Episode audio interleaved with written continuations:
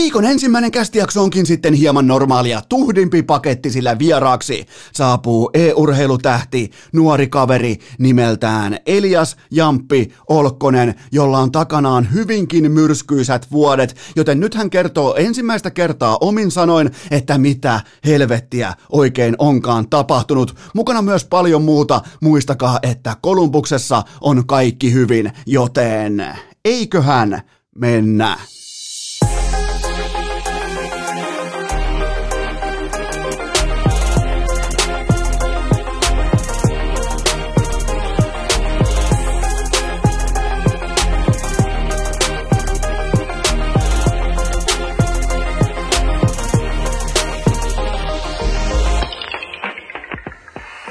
de Tervetuloa te kaikki mitä rakkahimmat kummikuuntelijat jälleen kerran urheilukästi mukaan. On sunnuntai 28. päivä maaliskuuta ja se on kevät, se on tässä, se on nyt, se ei ole huomenna, se on tänään ja se on vielä kerran kevät. Purojen solina, linnut laulaa, aurinko lämmittää, kaikki on hyvin kuin Kolumbuksessa konsanaan ja ennen kaikkea Valtteri Bottas on ehtinyt saamaan uuden maantiepyörän tähän kauteen, joten se on kevät. Nyt me ei tarvita Juha-Matti Aaltosen sauvakävelyformia, me ei tarvita mitään muita merkkejä. Se on tässä, se on kevät, joten mikään ei lämmitä urheilufanin, urheilukästin vaatekomeron osallisten mieltä, keväistä mieltä samalla tavalla kuin lämmittävä aurinko. Siihen vähän linnunlaulua kylkeen ja oheen telkkarista vielä kruunuksi, kirsikaksi, keväisen kauniin ketoniitty kakun päälle mouhoava pikkutakki coachi, nimittäin Jussi Tapola ilmoitti kylmästi lukkotappion jälkeen, että ensin voidaan kerätä vähän tilastoja, nimittäin Tappara tämän koronakohun aikana tai jälkeen kolme matsia, nolla voittoa, yhteensä viisi tehtyä maalia, joten Jussi Tapola ilmoitti aika tylyllä tavalla, että nyt tarvitaan Tappara sydäntä, ja kun terveystalo lähti vähän niin kuin otti hatkat, miettikää terveystalo, okei, me ei voida olla tollaisen organisaation kanssa yhteistyössä kuin Tappara tällä hetkellä.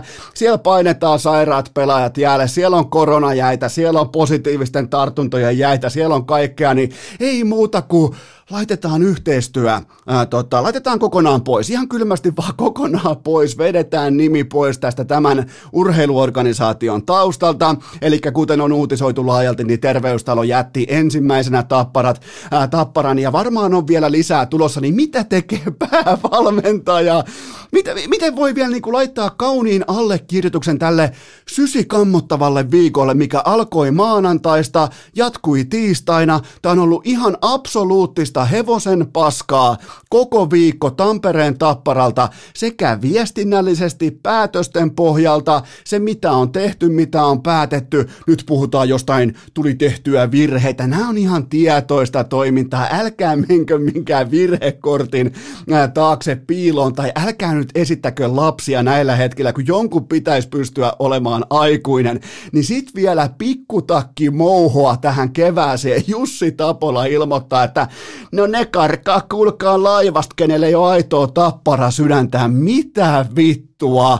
Ja sit vielä Right Wing, Stay Woke, YouTube, Folio Salaliitto, Öyhöttäjä, Dominik Rakovina heitetään Turussa maaliin. Kaksi kohdattua laukausta, kaksi päästettyä maalia ja ilta ohi yhden minuutin ja 55 sekunnin jälkeen. Joten tota, ja nyt syyllinen on siis terveystalo, joka, joka siis jätti kaikista perustelluista syistä, nimenomaan siis ei niiden tarvinnut edes tiedottaa mistään. Ne olisi voinut ihan kylmästi vaan ilmoittaa, että okei, tämä oli tässä yksi puhelu sinne, ei tarvi ottaa kahvikupin ryystöstäkään kuin ehkä kaksi pasua ja toteaa vaan, että okei, tämä oli tässä. Voi jopa niin kuin laittaa taustalle soimaan siihen puheluun, kenties näin muodoin. Koska tämä oli tässä. Tää, siis ei tuossa tarvita mitään perusteluita, että jos haluaa oikein niin kuin vielä kerran herättää ironian, ironian tavallaan niin kuin käsikirjoitusta eloon, niin, niin tavallaan siis terveystalohan voisi Toinen syy, mistä ne vois kävellä pois tästä sopimuksesta on se, että Tappara ei onnistunut kovasta ponnistelustaan Jukka Rautakorpi ja koko Tapparan organisaatio ankarasta ponnistelustaan huolimatta ne ei onnistunut terveystalolle ö, uusasiakashankinnassa. jos sallitte tällaisen pienen korona-aikaisen vitsailun, mutta hei, come on nyt, jumalauta, pikkutakki mouhoa, Jussi Tapola pitäisi tietää paremmin. Syyllinen tässä kaikessa on siis ilmeisesti terveystalo, jolta ei löytynyt kovassa tilanteessa, kovassa puristuksessa, kovassa paineessa, kun pelataan, kämplätään ihmisten terveydellä ja pahimmissa tapauksissa jopa hengellä, niin ei löytynyt sitten tappara sydäntä. Ei löytynyt sinioranssia sydäntä tosi hetkellä ja Jussi Tapola kehtaa vielä vittu sanoa sen ääneen. Aikuinen mies, nähnyt riittävästi, ei ole ensimmäinen rodeo. Niin sitten tällainen niinku jääkiekko perheen tällainen Ylimalkaa GM, coachit, kaikki ää, pikkupomot ja muut, mitä siipeilee tässä jääkiekon ympärillä, niin niitähän leimaa Suomessa sellainen ihan sisäänleivottu, autenttinen ylimielisyys. Että jos et saa meidän mukana, niin sulle ei ole silloin tappara sydäntä, sulle ei ole, sä et silloin ansaitse meitä. Itse asiassa me ei, me ei ollakaan sun kanssa, mä eroon susta nopeammin, kun sä kerkeät kertoo sen mulle. Noin, eli miettikää nyt millä tasolla. 10 miljoonan liikevaihdon organisaatio, jossa toimitusjohtaja ei osaa tehdä yhtä vaatimatonta tiedotetta siten, että se ei aiheuttaisi ihan absoluuttista reidenraavinta häpeää, ja sitten tehtiin yhtäkkiä ihan kammottava anteeksi pyytely tiedotuslinja, että no mehän, no, täällä on virheitä tehty, ja että me olemme tässä väärässä, ja oikein niin kuin nöyristelemällä nöy- kierittiin pitkin lattia yhtäkkiä. Mistä se olisi voinut johtua? Okei, niin se johtui siitä, että ne sai etupeltoon kuulla sen, että terveystalo harkitsee voimakkaasti ja vakavissaan sitä, että ne irtoaa tapparasta, niin yhtäkkiä sitten yhden merkittävän yhteistyökumppanin voimin päätettiin muuttaa koko viestintäpolitiikkaa. Ja sen jälkeen, kun se lähtee se terveystalo, niin päästetään koutsi irti tappiomatsin jälkeen nolla tehtyä maalia ja se tulee ilmoittamaan, että terveystalolta ei löytynyt tappara sydäntä. No ei löydy vittu urheilukästä. Miettikää, me, mekin ollaan tuottaja Kopen kanssa ihan nössöjä. Me käytetään kasvomaskeja, me pidetään etäisyyksiä, me ei mennä muutenkaan ikinä flunssaisena sairaina, me ei mennä tota, äh, kipeinä treenaamaan, me ei mennä sinne tänne tai tonne, me ei mennä kauppaan, me ei mennä leffaan, me ei mennä ravintolaan, jos me ollaan kipeitä. Meillä ei myöskään ole Tämä on siis, tämä on kammottava tilanne nyt mulle, kun mä oon käynyt kivasti kuntoilemassa ja ulkojäillä, mutta Tappara on nyt, siis Tappara on hylännyt mut nyt tässä. Mä, mulla ei ole tappara sydäntä. Mun on pakko nyt myöntää, mulla ei tuottaja kopella, meillä ei ole tappara sydäntä. Tämä on se sunnuntai, kun se on vaan pakko nyt, koska siinä on kuitenkin 15 joukkoetta, mihin mullakin olisi chanssi mennä, ja niin kuin tryouttien kautta mahdollisuus vielä 37 vuoteen, tiedätkö, pusertaa, painaa, vääntää, laittaa toistoi sisään, mutta ilmeisesti mulla onkin vaan 14 joukkuetta, mihin mä oon tervetullut, koska mulla ei ole tappara sydäntä. Mä pidän huolta mun terveydestä, mä pidän huolta mun läheisten terveydestä, mä pidän suoja, äh, tota, maskeja, mä pidän etäisyyksiä, mä kunnioitan karanteeneja, kaikki näitä. Voi jumalauta, mulla ei ole tappara sydäntä. Tää on kauhea aamu. Tän piti olla hyvä aamu, piti olla kaunis kevät, piti olla kaikki niin kuin tiedätkö, puros olisee ja linnut laulaa, mutta mulla ei ole tappara sydäntä. Tämä on ihan hirvittävä tilanne. Okei, mutta pysytään kuitenkin Jätetään Tappara nyt tämän viikon osalta tähän, tai oikeastaan nythän starttaa uusi viikko, ja siellä on varmaan vielä kattilassa. Mä en edes uskalla enää ennustaa, mitä sieltä tulee seuraavaksi, ja täytyy sanoa siis, tällainen niin ison J-kirjaimen capital, oikein niin kuin capital J-journalisti niin kuin minä on, niin mä en koskaan saisi toivoa mitään. Mutta kyllähän mä toivon koko epätappara sydämestäni, että tappara hävii tällä kaudella ihan kaikki loput pelit. Ja Rakoviina ei saa yhtään kiekkoa kiinni. Ei vittu yhtäkään. Ai että, ikinä ei saisi toivoa mitään tässä asemassa, kun on niin viimeisen päälle Pulitzer-palkinnon arvoinen, oikein niin kuin lapioarvoinen journalisti, mutta mä toivon koko epätappara sydämestä, että ne ei ota enää pinnaakaan koko tämän kevään aikana.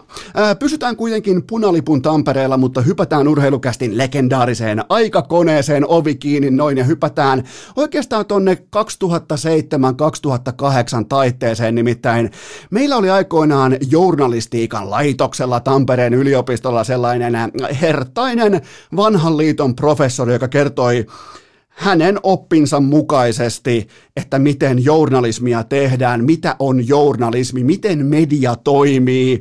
Ja tota, Mä muistan edelleen sen tilanteen, mä muistan sen luentosalin, mä muistan sen, missä mä istuin, kun tämä kyseinen professori, mä en nyt viitti heittää sitä pussin alle, mutta tota, hän ilmoitti ihan vakavalla naamalla, että nämä tällaiset niinku, nyt nousussa olevat YouTubet ja Facebookit ja muut sosiaalisen median tällaiset niinku, äh, kovin innokkaat kanavat, niin, niin nämä ei tule olemaan minkäännäköinen uhka printtimedialle ja perinteiselle journalismille. Se sanoi sen noin juuri kun mä olin päättänyt, että mä investoin koko mun seuraavat 15-20 vuotta pelkästään someen kaikkeen tähän, mä kuuntelin sitä, mä mietin, mä en voinut, mä en voinut niinku suhtautua siihen mitenkään muuten kuin hym- hymyilemällä hiljaa. Siis sellainen pieni viano hymy tuli mun kasvoille, vaikka mun tarkoitus ei ollut edes hymyillä, koska mä olin aivan täysin tilteessä siitä, että meille suolletaan vanhan liiton oppia tällä tavalla, kun pitäisi rohkeasti katsoa siihen tulevaisuuteen, koska silloin kun mentiin yliopistolle, niin jokainen päivä, joka ikinen päivä, sanotaan vaikka, että viikko alkaa normaalisti aina maanantaista, okei, meillä on aiheena vaikka asia X, niin, niin se on jo keskiviikkona, perjantaina, maailma muuttui siis, sosiaalinen media, kaikki tämä, Facebook, myöhemmin IG, kaikki nämä, niin, niin, nämä Twitterit, ihan kaikki vastaavat, niin, niin tota, ne muokkas ihan joka ikinen päivä sitä, että miten mediaan, miten journalismiin, ää, miten tällaiseen niin kuin, itse tuotantoon pitää suhtautua, mikä on tulevaisuus. Joten tota, mä en voinut miten, mitään, mulla ei ollut siis mitään muuta reaktiopankissa, mitään muuta jäljellä kuin sellainen epäuskoinen vianohymy, ja mä tiedän tasan tarkkaan, miltä mä näytin sillä hetkellä, ja mä näin tämän vastaavan hymyn myös eilen NHL-ottelussa, nimittäin Patrick Laine ja John Tortorella, ne on nyt tässä samassa pisteessä, ne on nyt tässä kyseisessä pisteessä, eli Tortorella on tää harmaa, hapsinen vanhan liiton professori, ja Patrick Laine on tämä verrattain ehkä vähän kukkopoikamainen, ää, mä en nyt mitenkään vertaa itseäni, siis mä, mä, Patrick Laineeseen miltään osin, mitä mä oon ikinä tehnyt, mutta tuossa dynamiikassa on paljon sama, eli se, että Patrick Laine varmasti haluaisi ajatella jääkiekkoa hyökkäämisen kautta, sen kautta, mihin NHL on menossa, voita vastustajat hyökkäämällä, vastaa tuleen, tulella näin poispäin, niin se viimeiset vaihdot, kun Patrick Laine jälleen kerran laitettiin penkin päähän istumaan. Peli oli nimittäin Detroit, mä, mä toistan vielä, Detroit Red Wingsille 3-1 ja Patrick Laine puree tuppeaan siellä jossain penkin päässä. Se oli komeen näköinen hetki, kun mm, ihan selvästi TV-yhtiö vielä ties mitä pitää hakea sieltä penkiltä. Siellä on Patrick Laine, siellä on tuijotus ja vähän sellainen epäuskoinen viano hymy, että nyt me ollaan tässä. Meidän avioliitto on tullut tähän pisteeseen, että siellä on Seth Jones, eli puhutaan sellaisesta puolustajapelaajasta, joka on pakkina hyvä, ettenkö sanoisi paikoin jopa erinomainen. Se tekee kymmenessä prosentissa pelaamistaan otteluista potentiaalisesti maalin NHL, kun taas Patrick Laine tekee puolissa, eli 50 prosentissa pelaamistaan otteluista lähtökohtaisesti maalin NHL. Niin Seth Jones ottaa painottoman puolen pointin paikan, kun pitäisi lähteä ensin tekemään kavennusmaalia, sen jälkeen tasotusmaalia, sen jälkeen kenties voittomaalia, joten tota toi Laineen ilme, se, se kertoo ihan kaiken. Tämä oli tässä, tästä ei ole paluuta. Silloin kun sulle tulee se hymähtelevä, epäuskoinen virne vahingossa kasvoille, niin se on silloin autenttinen reaktio. Se on siis, sitä on turha selittää, sitä on turha niin kuin lähteä avaamaan, se on mitä on. Teistä varmaan moni on ollut töissä, duunissa, samassa tilanteessa, yliopistolla, koulussa, luennoilla, missä tahansa, missä tulee vaan se hetki vastaan, että okei, tämä oli tässä mä en vaan voi ottaa tätä enää. Niin, niin tota, sitten jos vielä mietitään sitä, että Columbus Blue Jackets päävalmentaja John Tortorella johdolla viimeiset 20 ottelua, kolme varsinaisen peliajan voittoa. Eli siis hypoteesi tässä kaikessa on se, että Patrick Laineen arvo laskee joka ikinen päivä, kun hän pukee sinitakkien nutun ylleen, joten miettikää, aiemmin sukupolvensa toiseksi paras maalintekijä – Auston Matthewsin jälkeen ja pitkään myös Auston Matthewsin ihan rinnalla. Ja nyt sitten, mitä hän on nyt? Ihan täysin käyttökelvoton, isokokoinen, raitin puolen Mikke Max Osteen. Miettikää, mihin on tultu. Ja, ja, ja sitten vielä se, että kun hankitaan pelaaja, ja tämä menee myös GM Kekäläisen suuntaan. Kyllä Kekäläisen pitää tietää niin kuin hän tietääkin, koska hän halusi laineen jo 2016 tietää, että siinä on sukupolvitason maalinteko talentti, ja, ja coachi vetää siis samalla tavalla kuin meidän professori aikoinaan joskus 2007, että ei tämä niinku, tää sosiaalisen median aalto, niin tämä ei tule vaikuttaa journalismiin tai mediaan mitenkään. Joo, ei vaikuttanut, se sviippas vaan perinteisen median hyvä, ettei helvettiin koko bisneksestä. Joten tota, ihan sama asia on se, että kun hankitaan Patrick Laine, niin se on silloin absoluuttinen fakta, että et se ei voi olla siellä penkin päässä silloin, kun pelataan jotain fucking Detroit Red Wingsia vastaan, ollaan 3-1 tappiolla, 2-1 tappiolla, niin silloin kun te ollaan jahtiasemassa, mä ymmärrän, jos suojellaan vaikka johtoasemaa, vaikka yhden maalin johtoa, okei, laita laine silloin vaikka, laita joku muu laadukkaampi hyökkää, vaikka joku Foligno tai joku muu, heität sinne askiin silloin hoitamaan näitä oman pään asioita, mutta tähän ei ole enää selityksiä tästä ei ole pakoreittiä, ja se näki laineen katseesta. Se näki, siis hymähtely, öö, sisäinen naureskelu, ja toi avioliitto on ohi. Me, meillä on ollut paljon erilaisia merkkejä ilmassa tässä pitkin tätä niinku treidin jälkeistä aikaa. Mä povasin fiaskoa, mutta mä en kuitenkaan uskaltanut ottaa ihan näin roihuavaa kaatopaikka tulipaloa, mikä meillä on tässä käsissä. Tämä on ihan täys fiasko ja laineen arvo laskee joka päivä. Ei minkäännäköistä käyttöä, ei minkäännäköistä pelitaktista tukea, eikä ole hänkään pelannut hyvin, mutta se johtuu ihan täsmälleen siitä, että hän on aivan täysin väärässä paikassa. Väärään aikaan, väärälle coachille, väärässä organisaatiossa, väärässä kulttuurissa. Kaikki tämä. Nyt se on siellä raitin puolen isokokoinen, käyttökelvoton Mikke Max Osteen vetää kuin ajokoira ja istuu penkin päässä Detroit Red Wingsia vastaa 3-1 tappioasemassa. Miettikää nyt, mihin on Seth Jones. Juu, kyllä vaan. Kaikki on hyvin. Pitää vaan muistaa ihan kylmästi se, että Kolumbuksessa ihan loppukaneettina kaikki on hyvin. Urheilukääst! Ei aina paras, mutta joka ikinen kerta ilmainen! Tähän välikköön nyt sitten kaikki rakkahat kummikuuntelijat äärimmäisen tarkkana, koska mulla on teille kaupallinen tiedote ja Humble mehut. Kyllä vain, Humblein mehut. Ekaa kertaa ikinä urheilukästin mainoksena. Ollaan puhuttu aiemmin smoothieista, nyt puhutaan Humblein mehuista, koska tämä on oikeastaan ensimmäinen aito, todellinen tuoremehu koko maailman historiassa, ei sellainen, jota pidetään jossain niin kuin vuositankissa käsiteltynä ja sen jälkeen söpöillään jonkun tarinan kanssa, tuodaan joku narratiivi ulos, että ja, ja on mainoksissa hienoja puiden kuvia ja hienoja appelsiinin kuvia, ei mitään tätä. Nimittäin nämä appelsiinit Hambolin mehussa, ne on täysin käsittelemättömiä. Mitä se tarkoittaa? Se tarkoittaa sitä, että ensinnäkin maku vaihtelee kausittain. Esimerkiksi vaikka mun Hambolit nyt tuossa kaapissa, ne on vähän kirpeitä. Mistä se johtuu? Johtuu, koska nyt on kirpeiden appelsiinien kausi menossa.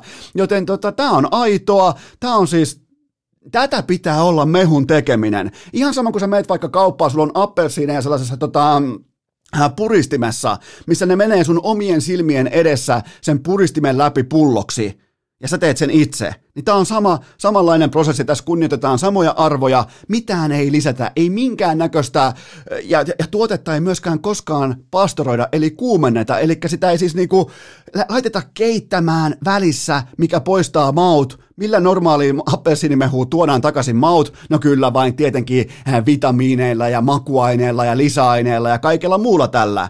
Hambolin mehussa ei ole lisävitamiineja, ei mitään ulkopuolista, ei makuaineita, ei mitään muutakaan, joten tota, makuina appelsiini ja omena ja kaikki ihan sitä aitoa itseään.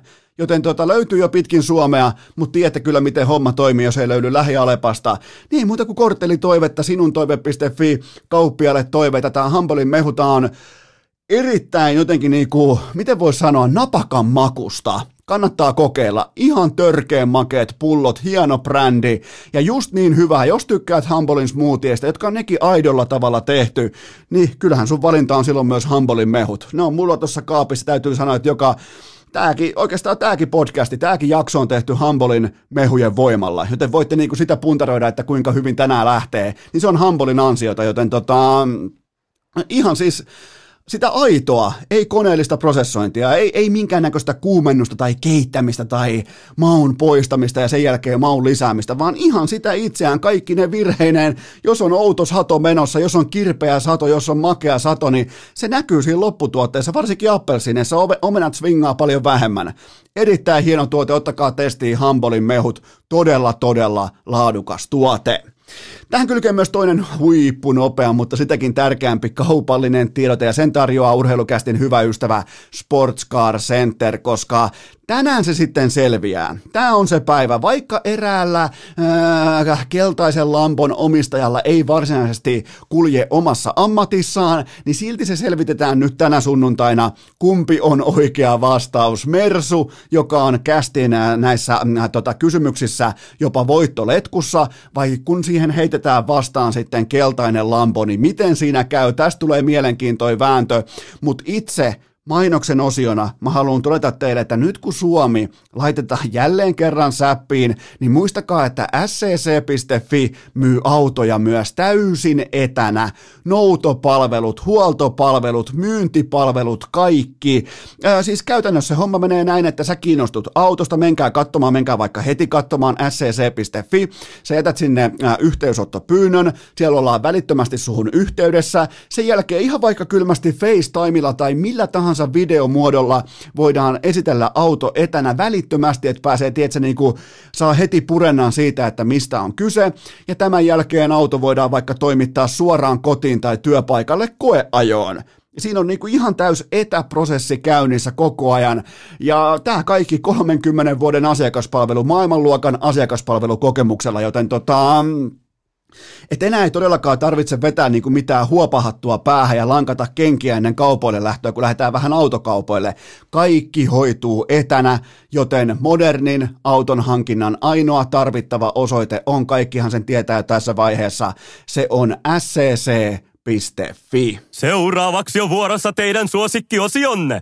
Urheilukästin osittain itse keksitty Guaa! Johon juuri sinä voit lähettää oman kysymyksesi. Tilanne täällä urheilukästin piskuisessa ja ennen kaikkea matalan budjetin vaatekomerossa on se, että tuottaja Kope myhäilee jopa sisäisesti hymyilee kuin patelaine konsanaan penkin päässä, koska Tuottaja Kope tietää, että nyt kajotaan välittömästi hänen legendaariseen kysymysrinkkaansa.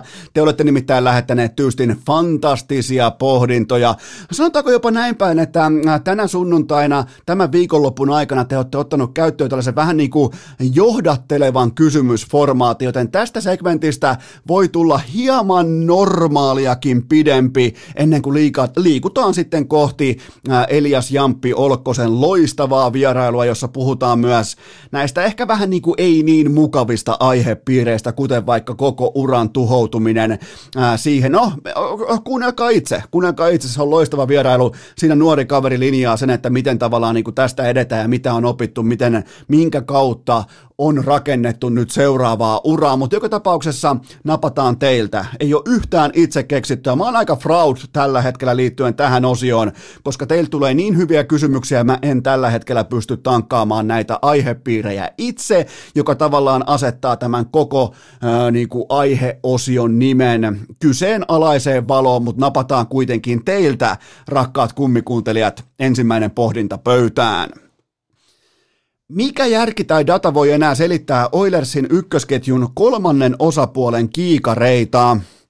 No ensin siinä oli siis, no totta kai siinä oli nyt tässä niin kuin Drysaitel McDavid muodossa, siinä oli ensin äh, Kyler Yamamoto ja nyt sitten Jesse Puljujärvi ja Pulju viimeinen kiikarit, mutta toisaalta taas siellä on liki 19 minuuttia peliaikaa ja kolme laukausta ja kaksi taklausta ja paljon kovaa duunia, voitettuja kiekkoja, kaikkia näitä asioita, mitä nyt ei ihan suoraan tekstitvlle myöskään tilastoida, joten Oilers itsessään oli aivan paska, Toronto oli selvästi parempi ja tämä pitäisi olla tämä matsi normaalisti, tämä on nyt jatkoaika voitto, jatkoille piti mennä ja hakea sieltä sitten Torontolle voitto, mutta tämän pitää pitäisi siis olla tyyppiluokkaa 5-1 tämä matsi. Mulla on sellainen viba muutenkin, että Toronto tällä haavaa aika hyvin omistaa ää, niin, kuin niin sanotusti Oilersin numeron, mutta tota, Pulju kuitenkin joukkueensa vaarallisin hyökkää maali odottama jälleen kerran hyökkäjistä paras.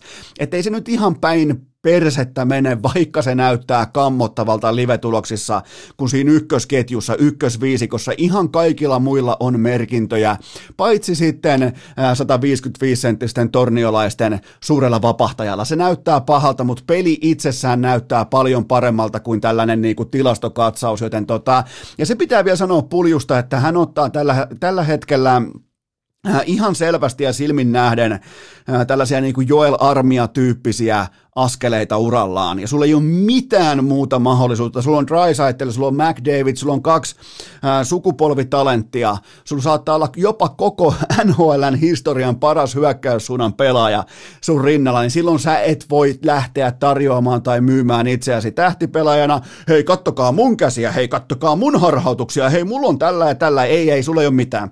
Se on ihan kylmä fakta, että sulla ei tossa rinnalla, tossa niin kuin kontrastissa, sulla ei ole yhtään mitään, sulla ei mitään muuta kuin duunin teko, omiin päin pelaaminen, vahva viisikko pelaaminen, hyvä sijoittuminen, ahnas maila, voita kiekkoja, väännä kiekkoja, ihan sama muutos, mitä Joppe Armia teki aikoinaan, mikä myös hänestä teki aikoinaan NHL-pelaaja, joten tota, vaikka toi näyttää karmealta, niin itse peli jälleen kerran joutuu toteamaan, että itse peli näyttää, niin kuin pitääkin näyttää ykkösketjussa hyvältä, ja tällä taso, tällä niin kuin kokonaisvaltainen taso tulee myös puljun pitämään tuossa ykkösketjussa, ja se on ihan kaikki kaikessa. Vaikka tulisi kiikareita, niin se on aivan kaikki kaikessa. Ollaan edes mainittuna samassa lauseessa McDavidin ja äh, Drysaitelin kanssa, koska äh, kaikkihan tietää, miten äänestykset menee. Ne menee silleen, että, että tota, äh, kaikista säihkyvin pelaaja tulee todennäköisesti valituksi NHL-kauden Hatroffiksi, eli MVPksi, niin onhan se komea puljullekin sanoa, että okei, tein vähän niin kuin omalta osaltani avitin Conor McDavidia kohti MVP-pystiä vaikkei sillä olisi tavallaan niin kuin sen kummosemmin mitään merkitystä, mutta kaikella on aina väliä, joten tota, nyt vaan pitää pystyä niin kuin vähintään toi taso pitämään, ja siihen siihen tällä hetkellä puljulla kyllä piisaa. Just ja just. Ei yhtään ton enempää, mutta tohon piisaa. Seuraava kysymys. Voiko Roope Hintsistä alkaa puhua Barkovin ja Ahon kanssa samassa lauseessa? Kenties samassa lauseessa, mutta ei samassa kategoriassa tai tällaisessa niin kuin tier-ryhmitelmässä mun mielestä vielä. Hintz ei kuitenkaan ole siellä pyramidin päällä, kun puhutaan NHLn senttereistä, ykkössenttereistä, peliä tekevistä, koko niin kuin play driver, koko joukkueen tempolajin määrittävistä pelaajista, mutta tota, Hintz joka tapauksessa on todella komealla tavalla piste per peli tahdissa, silloin puoli maalia per ilta 21 matsiin. 10 maalia 11 syöttöpaunaa, eli ohuesti voitollinen 5-5 pelaaja tismalleen 50 prosenttisessa jengissä, joten tota, jos nostaa, jos Hintz on se muutoksen tekevä pelaaja, joka pystyy nostamaan Dallasin tähän playoff-junaan, joka tällä hetkellä on, mun mielestä se on vähän niin kuin epäselvässä tilanteessa niiden tänä aamuna taisi olla niiden playoff odottama 27 prosenttia tai jotain vastaavaa 30 hujakoilla, niin jos se pystyy nostamaan Starsin äh, ohi Nashville ja Chicagon kohti tosipelejä, niin mä oon valmis silloin ottamaan upgradein, mutta vielä toistaiseksi mä en nosta samaan kategoriaan Barkovin tai Ahon kanssa. Seuraava kysymys. Kuuntelin lauantaina viimeisimmän kästijakson Buffalo-osiota, kun ajelin Porvoon tietä kohti Haminaa. Yhtäkkiä edessäni avautuu näky, kun kaksi miestä koettaa saada keskellä valtatietä puhvelia aisoihin. En oikein tiedä, mistä tässä on kyse. Osaatko auttaa? Tämä oli varmaan pakko olla merkki siitä, siitä että tota, ja näitä, näitä, aina välillä näitä puhveleita niistä jonkinnäköisistä puhveli niin kuin karsinoista karkailee pitkin maaseutua, ja näköjään se on mahdollista myös tuolla niin kuin Helsingistä, kun lähdetään riittävästi itään tuonne Haminan suuntaan ja Googlen tehtaita päin, mutta tota, tämä oli pakko olla merkki siitä, että, että tota Buffalo rimpuilee kaikkensa peliin nimenomaan Bostonissa, niin kuin myös kävi eilen illalla, ja, ja tota, Buffalohan teki hyvä, että ei oman kausi ennätyksensä, eli ei johtanut vain yhtä kertaa, vaan peräti kaksi. Buffalo on kuitenkin tällä hetkellä se, mistä, siellä on niin palkat maksetaan, niin kyllä ne on kolmannet erät, eli se on tällä hetkellä ihan putipuhdas kolmannen erän dynastia. Unelmat herää silloin eloon, ja kyllähän joku niin kuin Rasmus Ristolainen, se kytkin hetkien pelaaminen, niin, niin siinä heittäydyttiin joukkueen unelmien eteen aika rohkealla tavalla, kun jyrättiin vastustajan maalivahti sillä hetkellä, kun Buffalo, en tiedä millä suonenvedolla ne yritti vielä tehdä tasotusmaalia siihen aivan loppuun, niin RR55 päätti, että hypätäänpä vastustajan maalivahdin päälle makaamaan, jotta saadaan tämä tappioputki pidettyä elossa. Ja päivän numeropoiminta Buffalostahan on totta kai se, että Buffalolla on tällä kaudella kuusi voittoa ja heidät on nollattu yhteensä seitsemän kertaa. Toi nimittäin vaatii jotain. Tuolla on kuitenkin kaikki ammattijääkiekkoilijoita, toi on palkkakatto liiga, se perustuu käänteiseen draftijärjestykseen, kaikkeen tähän, missä huonointa, heikointa, pienintä tuetaan joka suunnasta koko ajan. Niin kuusi voittoa ja seitsemän kertaa nollille, niin, niin se, se, on dynastia. Se, se, on niinku, se on se iso tilasto, millä voi ratsastaa aika tiukalla hevosella kohti auringon laskua, mutta mm, sekin on mielenkiintoista, että Buffalo on voittanut tällä kaudella, katsotaan ketä ne on voittanut, ne on voittanut siis kuusi matsia, ne on voittanut Devilsin, miettikää, niillä on melkein season sweep Devilsia vastaan kolme kertaa, ne on kaatanut kerran Rangersin, kerran Capitalsin ja kerran Philadelphia, joten nyt tämä unelma lähtee lepäämään sitten Flyersin Flyers suck, eli ne lähtee helvetti sentään, tämä on sitten Carter Hartin kapeilla hartioilla tämä Buffalon unelma, joten tota, tiistai-aamuna kyllä mä lähden silti ottamaan Buffalolle ihan normaalia rutiinitappiota ja torstai-aamuna sitten aprillipäivän hengessä 19 tappiota täyteen. Eli mä en ole valmis siihen, että, että mä ottaisin toisen jättimäisen takaiskun viikon aikana, eli ensin Santtu Silvennoisesta tuli beta, Kaisa Mäkäräisen nuhtelussa ja heti perään mukaan Buffalo Sabres alkaisi voittamaan jääkiekkootteluita. No way. No way. Noin sieltä vielä Matikaisen Petukin mukaan, joten tota, mä, en ole, mä en ole siihen valmis, että niinku Santusta tulee beta ja sitten vielä Buffalo alkaa voittamaan, niin, niin jompi kumpi voi tapahtua, mutta ei molemmat, joten Buffalon unelma elää ja se pitää loppuun asti. Seuraava kysymys. Onko Alexander Ovechkin virallisesti back? Äh, viimeiseen kymmeneen peli kymmenen maalia, joten voidaan sanoa siis tuloksellisesti, että hän on back. Ja äh, se, mikä löytyy ehkä mielenkiintoisimpana noteerauksena, niin laukaisumäärissä alkaa olla niitä tuttuja yksittäiskirjauksia 8, 7, 6, 6, 5 ja niin edelleen. Joten tota, siinä on sitä tuttua Ovechkinia, mutta toisaalta taas Washington Capitals on todella onnekas. Ne on koko liikan PDO-kärki. Ää, äh, niiden, niiden, ne on niinku, mä en tiedä oikein miten ne on. Ne on varmaan lahjonut jääkiekon jumalat jollain niinku kalliilla Putinin Sammen mädillä, koska niiden maali odottama on ottelu iltaa kohden 2,46 ja niiden toteutuma on 3,35, eli yhden maalin verran iltaa kohden ne tekee enemmän kuin ne ansaitsee, mutta silti mä haluan nostaa tämän kauden osalta esiin Niklas Backströmin siitä ykkösen, ket- äh, ykkösen keskeltä, ikuisesti totta kai vain ja ainoastaan Alexander Ovechkinin uskollinen niin kuin tällaisen, tällainen haulikon äh, tarkkuuskiväärin kantaja suorastaan, mutta tällä kaudella Backström 33 peliin 35 paunaa ja myös niillä hetkillä, kun, kun tota Ovechkinilla oli todella niin kuin ruuti märkää, niin kyllähän pystyi myös, oli onnekasta tai ei, niin pystyi myös mätsäämään tuohon maalin tekoon, joten tota, tämä, tämä kausi, tämä onnistuminen, vaikka tämä on runa, runannut vähän niin kuin ylärekisteriin ja kaikki tuntuisi onnistuvan ja hommat menee nappiin, niin, niin tota, kyllä mä suurimman hatun noston laitan Niklas Backströmin suuntaan tästä kaudesta toistaiseksi, mutta itse kysymyksen kyllä vain Alexander Ovechkin on back, en uskonutkaan, että putoaisi kielekkeeltä yhtäkkiä tällä tavalla. Seuraava kysymys. Kuka on SM Liikan vuoden valmentaja ja miksi? No onhan se oltava, siis eihän tähän voi oikeastaan, tähän ei voi punnertaa kuin yhden relevantin vaihtoehdon, se on pakko olla pelikanssin Tommi Niemelä, koska ensin voidaan sulkea kilpaveljet sivuun, jotka vois olla tässä tilanteessa vaikkapa Pekka Virta, Jarno Pikkarainen ja Raimo Helminen. Ne on top kolme joukkueet, mun mielestä niitä pitää aina pystyä arvostamaan ja kunnioittamaan. Okei, lukko, pelaajamateriaali, ihan silkkaa, timanttia, virta, öö, onneksi on kunnossa. Pitäydytään vain siinä, että onneksi hän on niin kuin arkitasolla hän on menossa parempaan kuntoon, joten tota, siinä se keissi ei välttämättä edes lähde liikkeelle jääkiekosta, mutta sitten taas Jarno Pikkarainen, sinne tuotiin ensin koko NHL, sen jälkeen sinne tuotiin koko AHL, siellä pitääkin syntyä tulosta.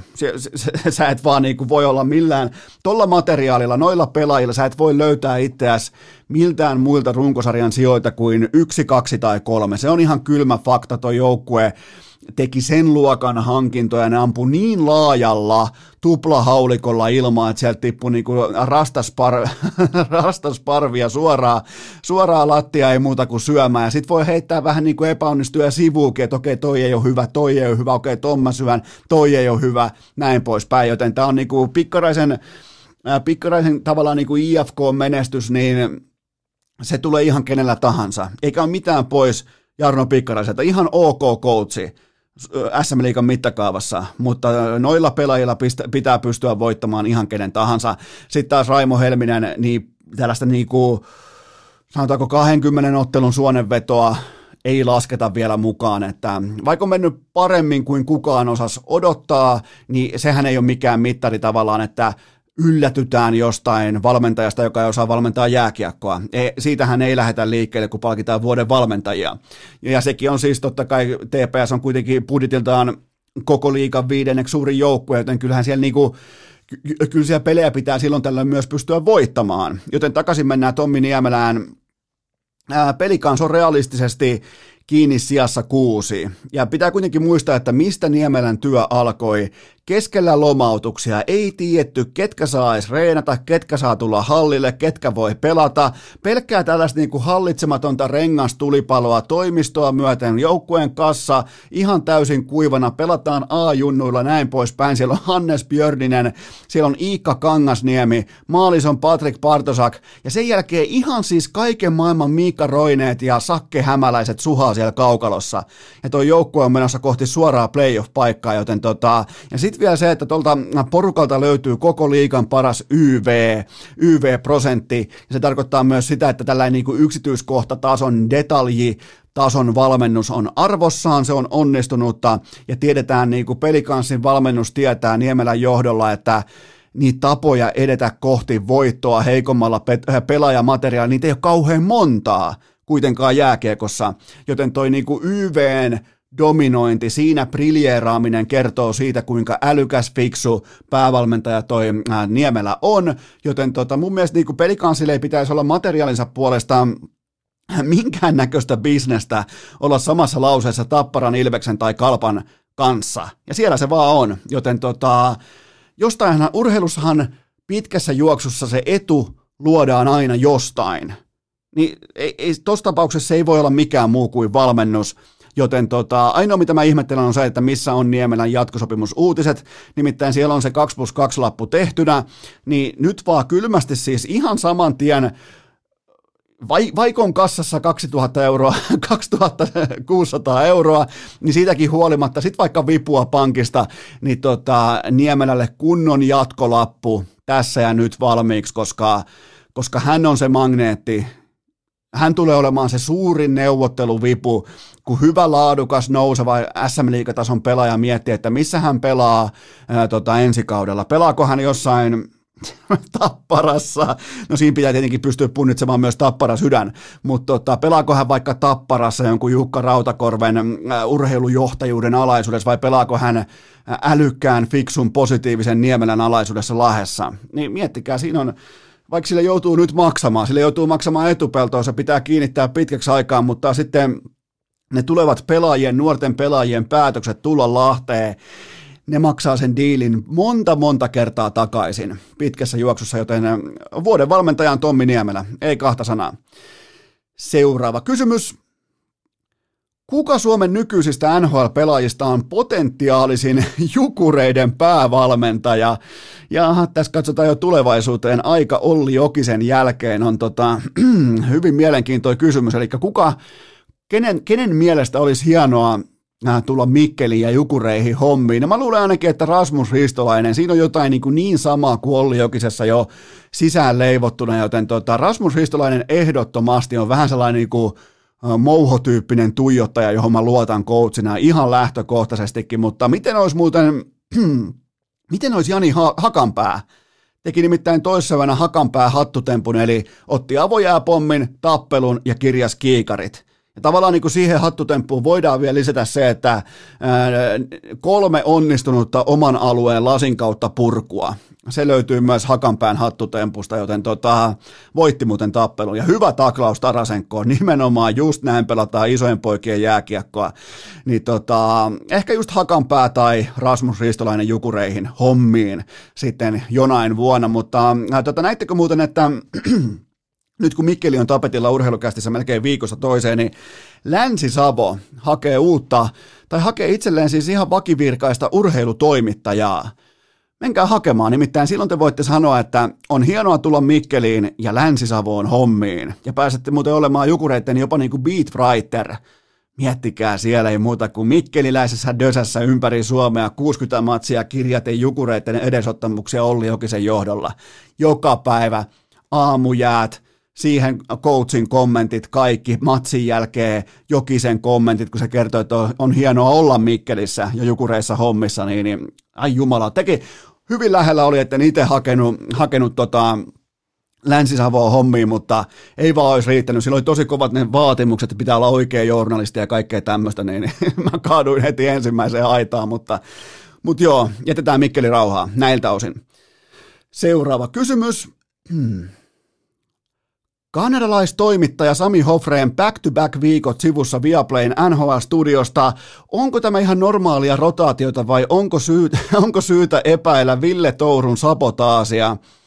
No mä kysyn sen nyt näin päin, että luotatko sinä ihmiseen, joka pitää näppäinääniä päällä kännykässä, joten tota, kyllähän tämä niinku, onko jopa käynyt Hofrenille NBA, eli Hofreen hyvää hyvyyttään maksoi etupellossa Tourulle ison ison sopimuksen, ehkä jopa vähän kritisoidusti sokkona, ja nyt sitten Touru pitää isäntää, eli koko organisaatiotaan pank- äh, panttivankina, niin kuin vaikka Kuvai Leonard piti tuossa äh, Toronto Raptorsia ja San Antonio Spursia äh, vähän aikaa sitten NBAssa, joten onko käynyt jopa niin kuin Hofrenille NBAt? Maksoi etupeltoon, maksoi isosti, mikä tekikin Tourusta omaa isäntäänsä suuremman, joten tota, tämä pitää selvittää perinpohjin ja onneksi meillä on parhaat voimat siihen käytössä, kuten vaikka tuottaja Kobe.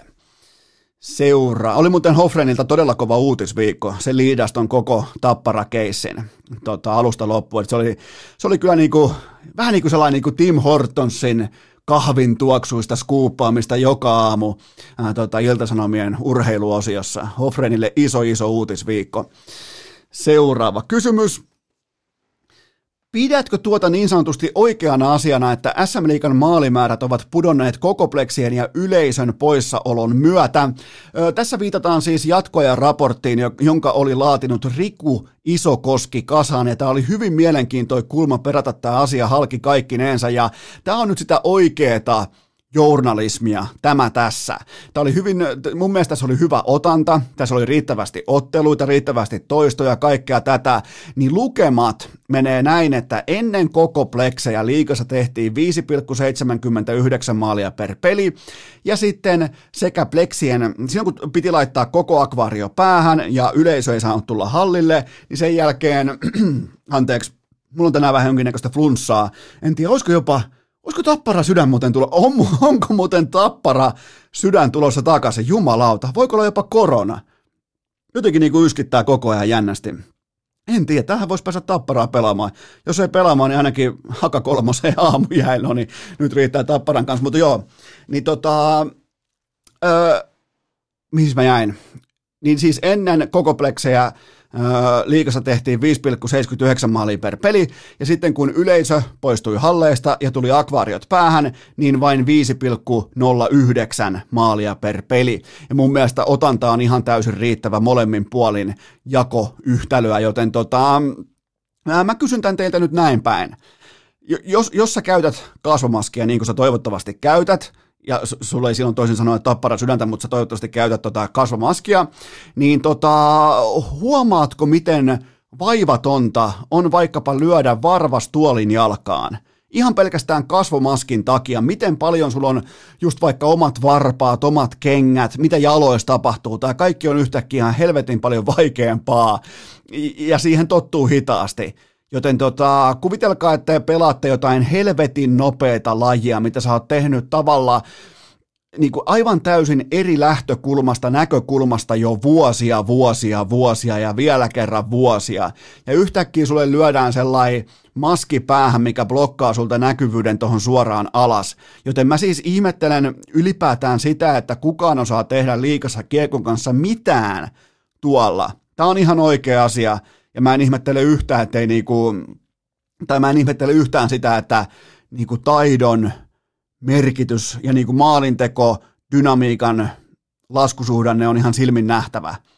Se on ihan perkeleen vaikeaa pelata tota uskomattoman nopeata, aggressiivista lajia siten, että sä et kunnolla pysty havainnoimaan sun niin kuin luistimen edessä tapahtuvaa tai niin kuin olevaa tilaa. Joten siinä mielessä jokainen maali on kyllä juhlan paikka, koska toi on, on siis itse pelannut nimenomaan koko pleksillä ja on ihan helvetin vaikeaa. Ellei ole siis vuosien tottumusta siihen itse asiaan.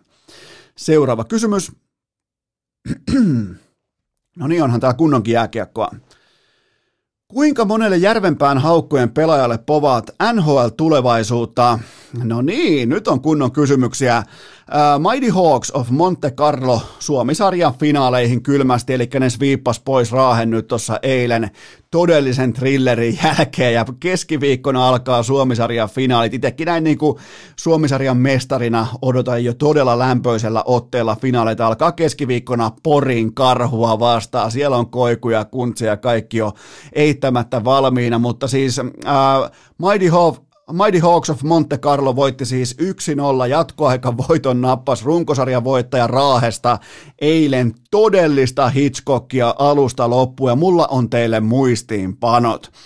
Ensinnäkin selostaja Ville Rusanen. Hänellä oli pullossaan aivan selvästi leikattua oshiita, eli on siis oikealla asenteella, oikeasta lähtökulmasta, lähtökohdasta lähtenyt rakentamaan prosessiaan, mutta ilmeisesti bensa oli loppunut tankista jossakin vaiheessa, niin mä annan pienen kritiikin. Mä niinku arvostan brändiä, mutta silti, että oshi oli leikattua, niin siitä mä annan ihan pienen kritiikin, mutta sitten taas tosi paikassa, kun tää tuli tää jatkoaika maali, niin siinä ei ainakaan uupunut, niin kuin, siinä ei uupunut bensaa keltään. Ei ilmeisesti myöskään siellä hallin sisällä, kun siellä lähti välittömästi myös sitten palohälytykset laulamaan niin kuin pitääkin laulaa, koska haukat on niin jumalattoman kuuma, tuli kuuma joukkue tällä hetkellä. Mä tein teille myös analytiikkaa. Muistakaa, että on tehty niin kuin Jyväskylän yliopiston matemaattisen laitoksen valvonnan alaisena nyt tämä suuri tutkimus. Eli mulla on teille XG-lukemat, molemman kummankin joukkueen maali odottamat. Järvenpään haukat 5,22 maalia oli siis odottama ja Raahe oli 2,17. Eli voidaan puhua ihan absoluuttisesta jääkiekon niin kuin pelillisestä ylikävelystä ja itse asiassa Raahen veskari Valtteri Nousiainen aivan täysin hävyttömässä iskussa. Katsoin koko matsin ja varmaan tuommoisen niin 7, 8, 9 kertaa olin varma, ruudun HD-lähetyksestä huolimatta, että kiekko oli maalissa. Ja aina sain olla väärässä, joten tota, miten, miten Nousiainen ei pelaa vaikkapa nimenomaan just NHLssä? Olisiko niinku, olisiko Raahesta itse asiassa syytä ottaa yksi pelaaja suoraan, vaikkapa heitetään nyt vaikka Edmonton Oilersiin ohi yli Mikko Koskisen. Joten tota, siinä oli vähän niin kuin tällaista purentaa myös tuohon tiukkaan kellaridataan sen osalta, että mitä mä näin hirveä maali odottama haukoilla, 5,22. Ja muistakaa, näin lainkaan hatusta vedettyjä lukemia, vaan perustuu tiukkaan tutkimukseen ja ankaraan puristettuun analytiikkaan. Ää, ja sitten vielä ottelun ratkaisuhetki, eli kill shot. Ja se oli tietenkin se, että Raahella oli vahva paineistus siinä y- ensimmäisessä jatkoerässä, pystyi saamaan pitkiä kulmapelejä kaikkea tätä, pystyi ottaa myös pelin kontrollia itselleen, mutta urheilussahan useimmiten tällaiset niin kuin momentumit loppuu statementtiin. Se on, se on niin kuin lähtökohtainen tilanne. Sulla voi olla vaikka hyviä lyöntisarjoja UFC tai nyrkkeilyssä. Sieltä tulee se yksi takaheijari ja se loppuu siihen. Se sun momentum välittömästi, joten tota, haukkojen veskari Samu Mäkinen painaa jatkoerässä kaikki marmorit pöydässä kilpiliiman tiskiin ja likipitään seuraavasta tilanteesta Mighty Hawks of Monte Carlo finaaleihin. Mikään ei ole ikinä sattuma, eli Samu Mäkisen tulevan NHL-pelaajan kilpiliima, tavallaan niin kuin josta oli muutenkin ylimarssia, niin, niin se oli vielä sellainen niin kuin allekirjoitus sille, että tämä on nyt, tämä on haukkojen kevät. Jos joku on haukkojen kevät, niin tämä on sitä. Joten tota, ja sitten mulla on muuten, mulla on yksi kritiikin sana vielä tästä hienosta illasta, ja se on se, että tuuletuksissa – Tämä oli välieräottelu, ei finaali, ei mestaruusottelu, ei Super Bowli, tämä oli välieräottelu. Niin haukkojen pelaajanumerot 24 ja 16 ihan sitten suoraan vaan marssien sakkokassan kautta seuraaviin reeneihin. Koska eihän siellä, mä, mä toistan, mä alleviivaan, eihän siellä nyt Herra Jumala välierävoiton jälkeen heitetä kypäriä ja hanskoja ja mailoja ilmaan ja hyvä, ettei lähtenyt We Are the Champions pelaajat numerot 24 äh, ja 16, hyvä, ettei hae niinku lapsiaan sinne jäälle ja siellä on perheet mukana, isovanhemmat kaikki ja serpenttiiniä lentää, eli nämä kaverit 24 ja 16 ihan kylmästi vaan sakkokassan kautta, äh, kautta tota seuraaviin reeneihin. Ja syynä on totta kai junnumainen höntyily, koska eihän tuolla niinku lähdetä heittämään mailoja ja hanskoja, toi oli välierävoitto, ei finaalivoitto. Sille on ihan syynsä, minkä takia ne nakataan sitten, kun kaikki on voitettu. Itekin tässä siis Suomisarjan äh, niin kuin mestarina totean tämän, että sille on paikkansa sitten, kun minäkin saatana jossain Kotkan vittu keskussairaalassa solisluun läpi tosta hyvä, ettei niin kuin kaula valtimosta, niin siellä ei paljon kyllä mailoja heitelty, mutta, mutta tota, ai että, on hieno tarina. Mighty Hawks of Monte Carlo, mutta jännitti katsoa peliä, en mä edes tiedä miksi mä... Tämä on ihan farsi tämä koko sunnuntai-jakso näköjään ollaan vasta jossain niin puolivälissä, mutta joka tapauksessa finaaleissa tulee vastaan kivikova Porin karhu keskiviikosta alkaa, ja Poris on muuten kaikki aikojen kevät melkein menossa. Melkein tulee niin kuin tällaisia 2013 höyryjä sen suunnalta. Siellä on sählyssä, oliko naisten sählyssä, siellä oli nyt sitten äh, tota, alasarjen jääkiekossa, narukerä, pronssia, kaikkea tätä, niin siellä on niin kuin menestystä tulee joka suunnasta Koikulle ja Kuntsille, joten tota, tulee hyvät finaalit, alkaa keskiviikkona. kyllä niin kuin Eno Esko ja tuottaja Kope aikoo myös katsoa. Jopa niin kuin ehkä kahdella oshipullolla, ettei joudu leikkaamaan sitten sitä vedellä tosi paikassa, kun mennään kohti jatkoeriä, mutta, mutta joo, siinä oli tämä nyt niin kuin pääosin pintaraapasuna tällainen niin kuin Suomisarjan välierien otteluraportti. Seuraava kysymys. Kuka oli naisten lätkäfinaalien MVP? No ehdottomasti Emmi Rakkolainen, joka kuittasi ratkaisevan finaalin sanoin, siis postasi Instagramiin kuvan, eh, joka mullekin lähetettiin, ja siinä on pokaali, siinä on juhla tuntua, siinä on Suomen mestaruus voitettuna, ja siinä on tekstinä GG-chattiin, joten tota, se on muuten aika hieno tapa kuitata mestaruus, voittaminen, voittamisen kulttuuri, ihan vaan kylmästi niin kuin tämä kausi on ohi, me oltiin parhaita GG-chattiin, joten tota, Emmi Rakkolainen näin muodoin naisten lätkäfinaalien MVP. Oli muuten äh, Kiekko Espoon naiset, onko jopa aikamme kovin dynastia, mestaruus numero 14, sinne onnittelut heille kaikille ja ennen kaikkea myös äh, tota, kummikuuntelija Rakkolaiselle. Seuraava, sillä on muuten mielenkiintoi IG-nimi, Rakki on koira, joo. Ei Karri on koira, vaan Rakki on koira. Kyllä vain. Niin tota, sinne vaan GGtä chattia hyviä mestaruusjuhlia ää, Kiekko Espoon naisille. Seuraava kysymys. Mitä kirjat liuskalle huuhkajien sunnuntai-iltaan? Mä luotan kaiken kaikkiaan, ihan lyhyesti tiivistetään se, niin tänä iltana mä luotan siihen, että Suomi pystyy tuomaan jälleen kerran hyvän laadukkaan kokonaispaketin sinne älykkään, fiksun opettajansa voimin sinne kentälle, ja mä otan siis lipukkeelle Kulpetilta Suomen plus puoli maalia, eli mulle kelpaa tässä ottelussa kaikki muu paitsi Ukrainan voitto. Mä, mä, mä, mä siis lyön vetoa sen puolesta, että tulee joko tasapeli tai Suomen voitto. Mä saan sille ihan ok ihan ok markkinatoppityyppisen kertoimen, ja mä nojaan siis ihan täysin pelillisesti kaksikkoon Glenn Kamara, Teemu Pukki, ja mä ootan myös, että Joel Pohjanpalo pelaa koko pelin tai ainakin merkittävän siivun siitä. Joten tota, ää, tästä tuli tällainen Kulpetin tuoteinformaatio, mutta menkö nyt sitten samaa rahaa, että Muistakaa muuten se Kulpetilta, että tuplaus on sitten maanantaina ja ja tota, siellä on myös tuplaus pokeri maanantaina. Ne on siis nyt sitten maanantain äh, tota, tuoteinformaation osalta esille, ei tarvitse sitäkään sitten erikseen lallatella. Ja, ja tota NHL, NHLään, F1 muihin jatkuvia markkinatoppeja, joten kaikki pelaaminen, kaikki kampanjat Kulpetin sivustolta, kaikki pelaaminen fiksusti, älykkäästi ja K18. Mennään seuraavaan kysymykseen. Millä mieli lähdet lentopallon mestaruusliikan ratkaisevaan finaaliin?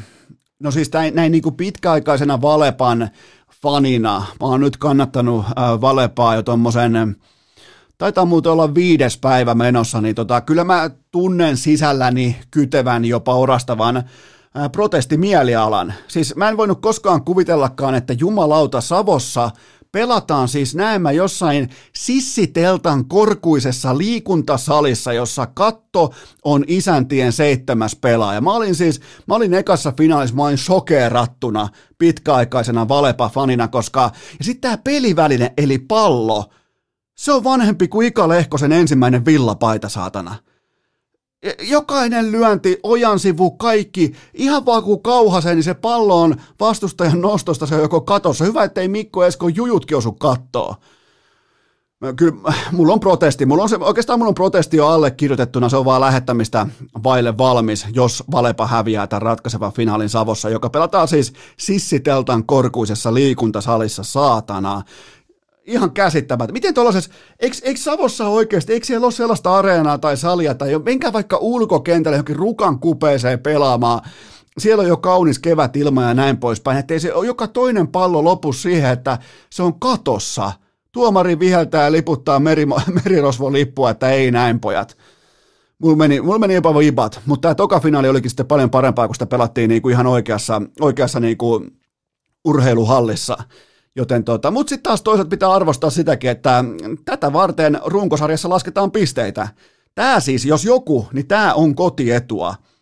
Että saa pelata sissiteltaan korkusessa liikuntasalissa ja saa pelata jollain sodanaikaisella pallolla, joka pomppaa saatana kuin kumipallo tai joku, muistaakseni aikoina oli se superpalloja, mitä heitti vaikka asfalttiin, ne pomppaa hyvä, ettei Heinolasta Lahteen. Joten tota, mutta nämä, no tavallaan niin kuin mä arvostan myös sitä, että otetaan kaikki aseet käyttöön ja, ja tota, mä pysyn kuitenkin mun rohkeana Valepa-fanina, mä pysyn mun alkuperäisessä finaaliennusteessani, eli Valepa voittaa tämän ratkaisevan kolmannen finaalin, se on tiistai, tiistai-iltana, Mikko Esko ja Aaro Nikula hoitaa homman himaa kohti Sastamalaa ja, ja tota, toisessa finaalissa muuten nähtiin Mikko Eskon lupaama juju, Antti Siltala ei ole vieläkään toipunut siitä. Sen silmät ei vieläkään, tai niin kuin aivot ei suostu myöntämään sitä, mitä silmät näki.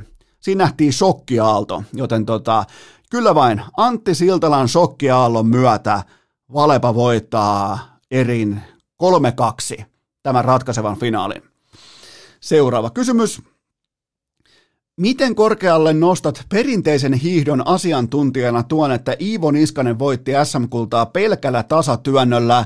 Ensinnäkin mä arvostan todella korkealla tätä niin kuin määritelmää, tätä tituleerausta, koska tämä pitää ihan täsmälleen paikkansa, koska mä hiihdin perinteisellä tänä talvena yli 600 kilsaa, mikä tekee musta ikuisesti perinteisen hiihdon asiantuntija, mutta tavallaan mä voisin jatkaa tästä nyt sitten protestimielialalla, ja se on se, että onko Iivon suuttuminen, tai niin kuin tavallaan onko Iivon suuttumisen hedelmät vasta nyt kerättävissä?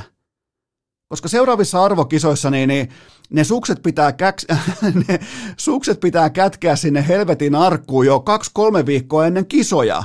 Et Iivo saa niinku suuttua ja huutaa ja, ja se saa niinku tiedustella, että...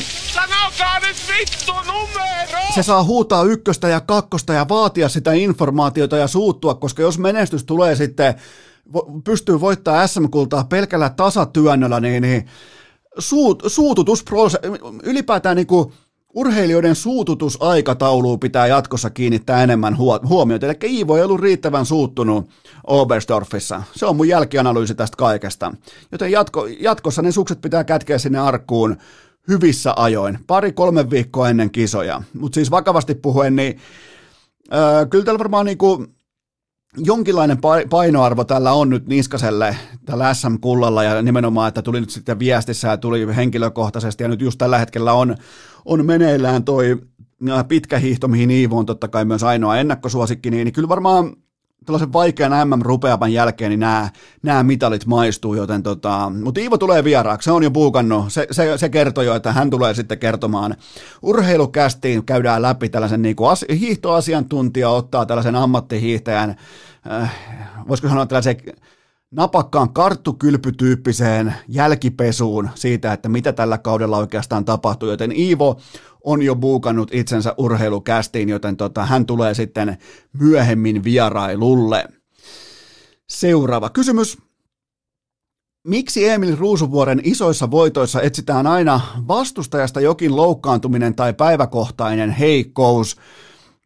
No varmaan sen takia, että suomalainen tennis kärsii tällaisesta niin kuin lähtökohtaisesta anteeksi pyytelyn syndroomasta alkaen Jarkko Niemisen kultapäivistä. Eli koskaan ei ole tavallaan kasvattu sellaiseen aikuisuuden tilaan niiltä osin, että, että tota, voitaisiin myöntää, että ollaan riittävän hyviä tässä todella vaikeassa, haastavassa, todella kovaksi keitetyssä ammattiskenessä, joten tota, jos sinne kentälle astutaan, siellä ollaan aina satapinnasessa iskussa ja ketään ei kiinnosta kenenkään selitykset, joten ei siis ei tällaisia, tämä pätee ihan kaikkiin lajeihin. Te tiedätte varsin hyvin, mitä mieltä mä oon urheilusta nimenomaan tästä katsantokulmasta katsottuna, joten tota, tästä tavallaan tullaan nyt siihen, että eihän sun tarvi olla, niin kuin mäkään en ole tenniksen asiantuntija, mutta jos joku laji tai jotain lajia määritellään kunnossa pysymisen voimin, niin se on tennis, se on huipputennis.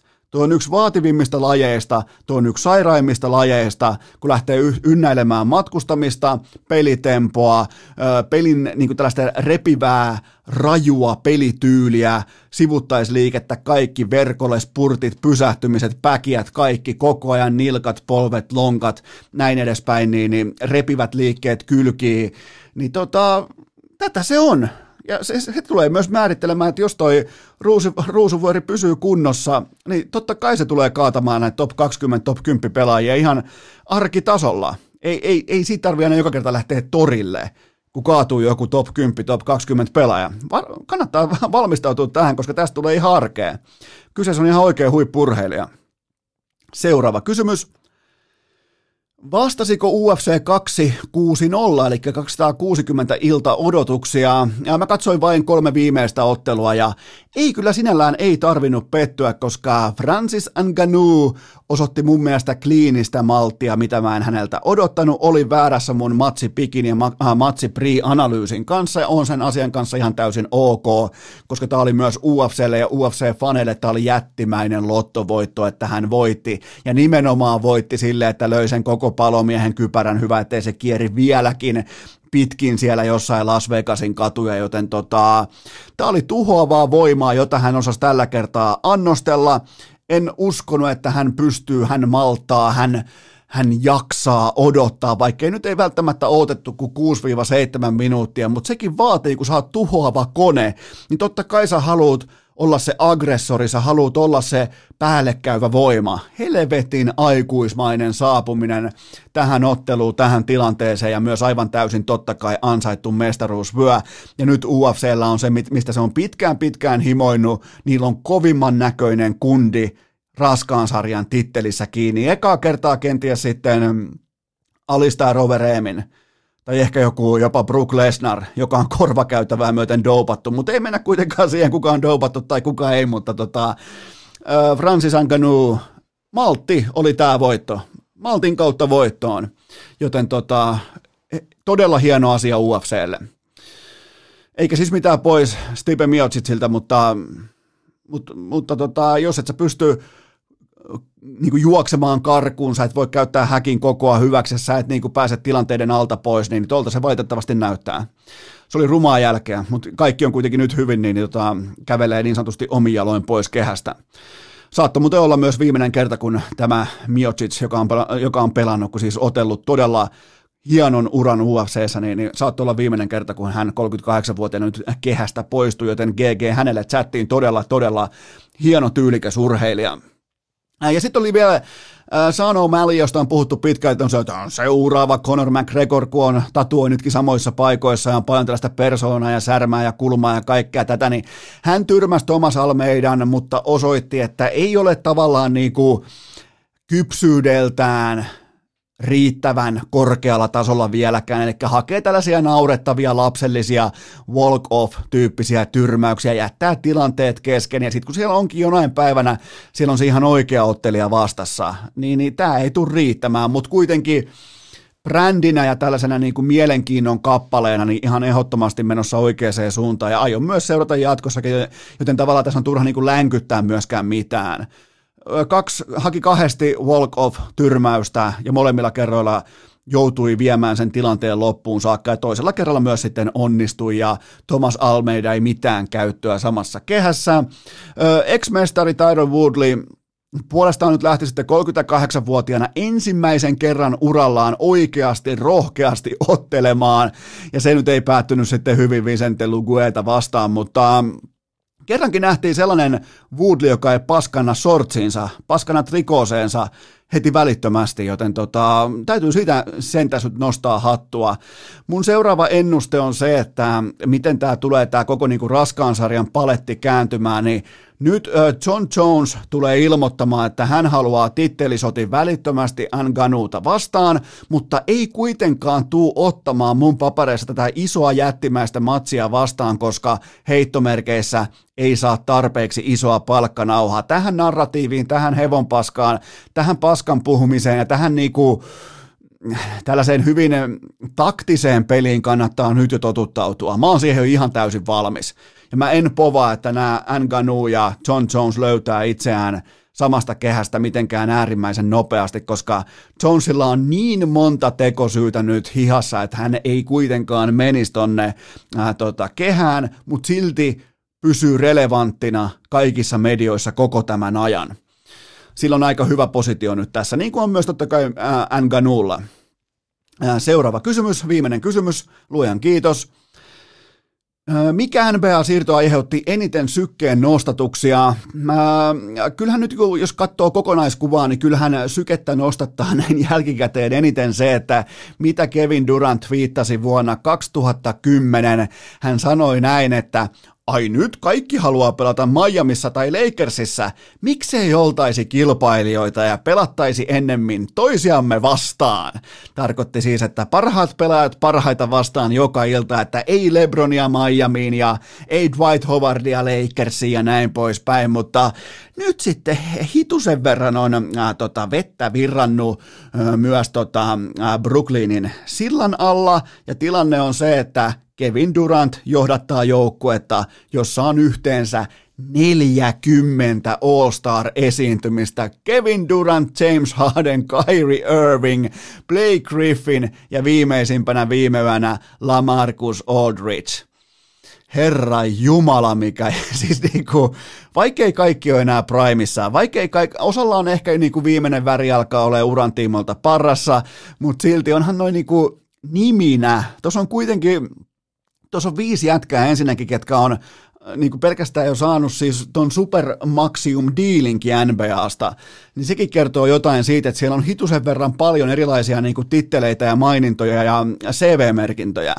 Joten tota, jos ei muuta, niin Brooklyn Nets ainakin teki itsestään ihan flat out tällaisen niin kuin frontrunner mestari, ainoan mestariehdokkaan yli Lakersin, yli kenenkään muun, mutta tämä oli siis tämä Aldridge tuli vapaana pelaajana, samoin kuin myös Blake Griffin, eli niitä ei oikeastaan suoraan voi tuohon niinku siirtomarkkinaan tai trademarkkinaan viitata, mutta merkittävin trade oli kuitenkin mun mielestä Victor Oladipo Miami Heatiin, aliarvostettu oikea koripalloille, ja tulee nimenomaan niinku sen tyyppinen pelaaja, mikä tulee juuri tuon jo valmiiksi aika laadukkaan hiitin tekemään entistä paremmaksi, joten me tullaan näkemään todella navakka itäinen konferenssi. Siellä on Netsi, siellä on Filaa, siellä on Miami, siellä on Milwaukeeta. Ja sitten vielä lopuksi mä sanon siitä, että, että Lauri Markkanen ää, koko sopimusneuvottelun, tulevan sopimusneuvottelun dynamiikka kääntyi päälailleen suurin piirtein viikon aikana, eli Chicago aggressiivisesti kaupat, äh, kaupitteli markkasta, eli kaikki muut 29 organisaatiota tietää nyt, että Chicago ei välttämättä lähde ensi kesänä heinäkuussa matchaamaan äh, niin kuin tähän alkuperäiseen diiliin, kun jo, kuka tahansa 29 joukkueesta voi nyt totta kai tarjota Markkaselle, ja Chicago voi pitää Markkasen vain matchaamalla tarjoukseen, joten kaikki kaikki muut tietää tällä hetkellä, että Markkanen on enemmän tai vähemmän yhtä kuin rajoittamaton vapaa agentti, jolla ei kuitenkaan ole samaa vipua hihassaan kuin ää, UFA pelaajalla, joten tota, ja sekään ei ole sattumaa, että Markkasen agentti oli suurin piirtein kaksi minuuttia treidin takarajan jälkeen kaikkien medioiden saatavilla Ylen urheiluruudussa kertomassa, että miten, tota, miten tämä homma nyt lähtee tästä eteenpäin ja miten tämä tullaan tämä kortit pelaamaan. Ja nyt alkaa myynti, nyt alkaa jättimäinen myynti siitä, että kuka tulee maksamaan Markkaselle minkäkin verran.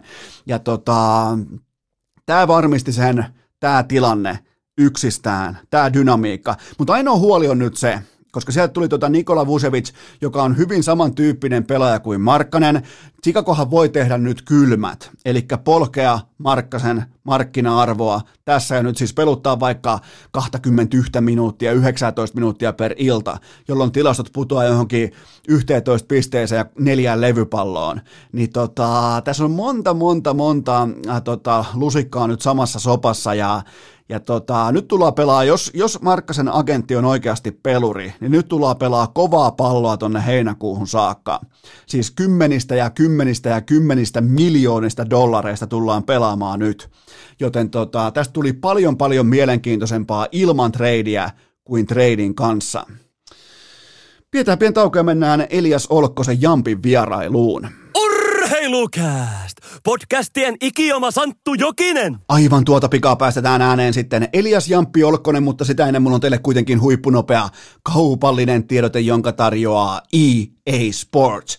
It's in the game, koska PS Toressa, eli Pleikkari Storessa, on nyt uusin NR NHL 21. Se on kulkaa hintalapultaan alle 35 euroa, eli hinnasta on louhaistu tasan puolet pois, ja tämä lockdown alkaa koko Suomessa, joten kaikkihan tietää, että sitä NR on ihan ok mukava pelailla siinä ootellessa parempia aikoja, eli puolet pois hinnasta, ja tarjous on voimassa nimenomaan aprillipäivään, eli ensi torstaihin saakka. Eli ensimmäinen neljättä saakka NR 21 PS Toresta puoleen hintaan alle 35 euroa. Mä toistan vielä, alle 35 euroa uusi NR PS Toresta. Menkää hankkimaan, menkää hakemaan, valmistautukaa lockdowniin ja muistakaa se, että EA Sports, it's in the game.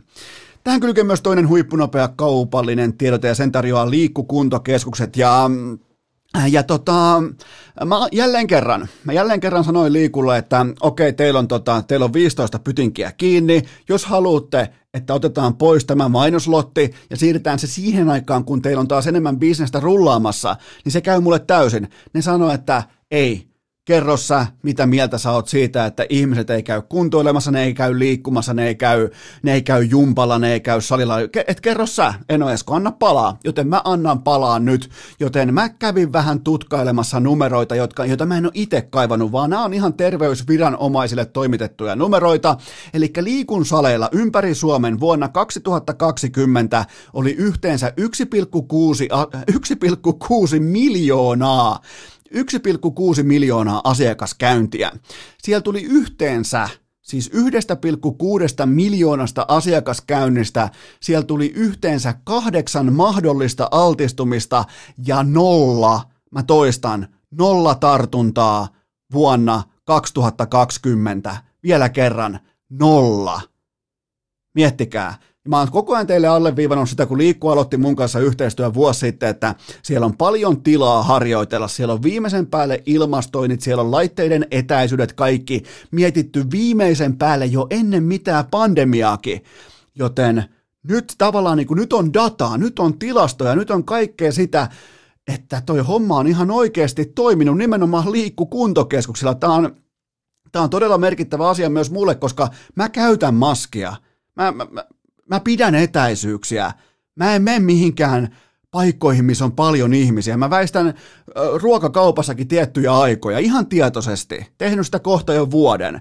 Joten tota, liikulla 2020 1,6 miljoonaa asiakaskäyntiä ja nolla tartuntaa, ja nämä paikat on kiinni. Miettikää, nämä paikat on oikeasti kiinni. Yhteensä 15 toimipistettä tällä hetkellä on Suomessa kiinni minkä takia. Joten tota, ja tiedättekö muuten mikä on ihan oikeasti kallista? Se, että kansalaiset ei liiku tai kuntoile.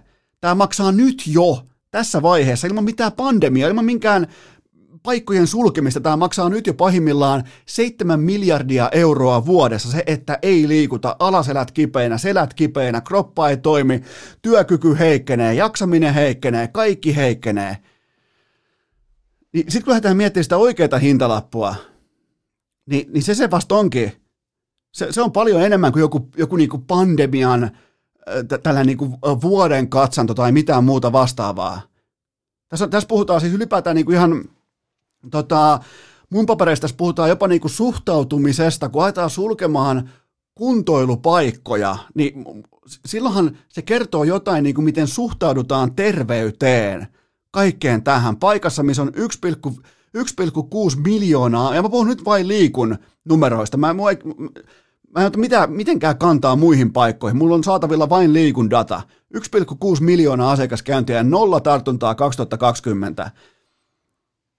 Ja, ja, ja nämä päätökset, tällaiset niin kuin mielivaltaiset paikkojen sulkemiset, niin, niin, niin ne on niitä kalliita päätöksiä se on sitä, jos, ei, jos kansalaiset jumittuu sohville ja näin poispäin, ne jää himaa, ne vähän odottelee, ne ei pääse jumpalle, ne ei pääse oikoon selkään, ne ei pääse tekemään syviä vatsalihaksia, ne ei pääse venyttelemään, ne ei pääse joogaan, ne ei pääse. Ja nyt ei niinku puhuta mistään maksimipenkistä, vaan ihan siitä perus terveysliikunnasta. Herra Jumala. Mennään vetää jopa huuruu.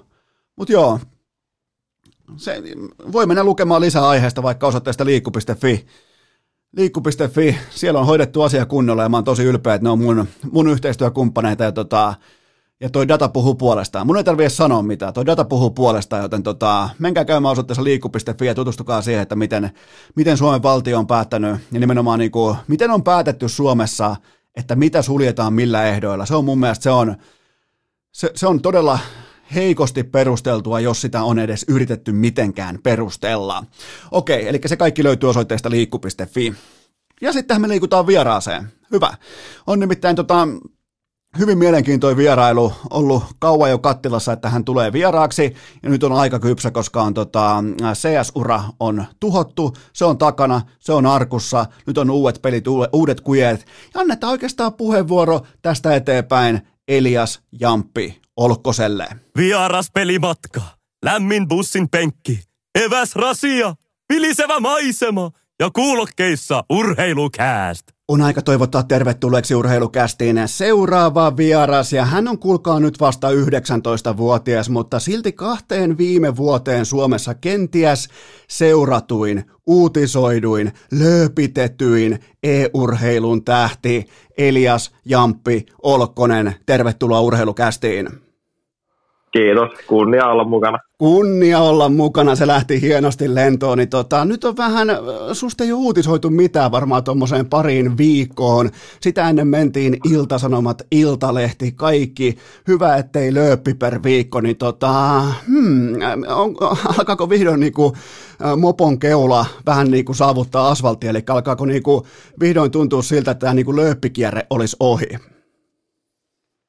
Toivottavasti. Tämä en mä tiedä, onko se aina huono asia, mutta se, musta tuntuu, että ainakin suurin osa niistä uutisista oli jotain negatiivista, niin ei se haittaa se, tota, vaikka tulisi joka toinen viikko, että Jamppi voitti taas turnauksen, niin ei se huono asia ole, mutta tota, eikä ne, eikä ne negatiivisetkaan, niin ei ne käy ihan täysin huonoja. Se on, se on kuitenkin tuollaiselle yksilö- tai niinku tavallaan henkilöbrändille, yksilötyyppiselle urheilijalle, niin kyllähän se on aina tietty positiivisuuskin mukana, kun on siellä lööpeissä, mutta tämä on ollut aikamoista kaahaamista sulla nyt viimeiset, tota, sanotaanko parisen vuotta, joten ainakin nyt olet ehtinyt vähän hengähtämään, voiko näin sanoa? Juu, nyt on ollut ihan hyvä aika hengittää tuossa, oli pieni taukokin tuossa Milloin viimeksi, niin milloin viimeksi olet pitänyt pelaamisesta taukoa? Saat kuitenkin ilmeisesti aika niin kuin tietokone nokan edessä kasvanut nuori kaveri.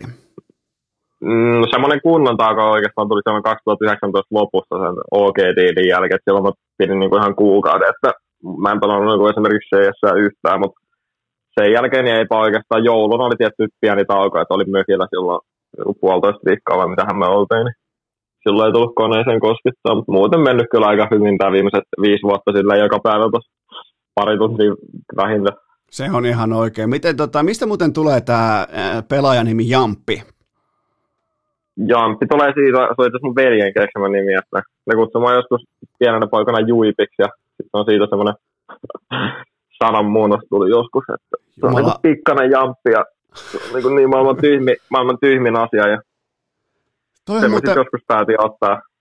Itse asiassa tuo Juippikin olisi aika kova pelaajanimi. Se, se, Juippi, olisi, se ihan hyvä.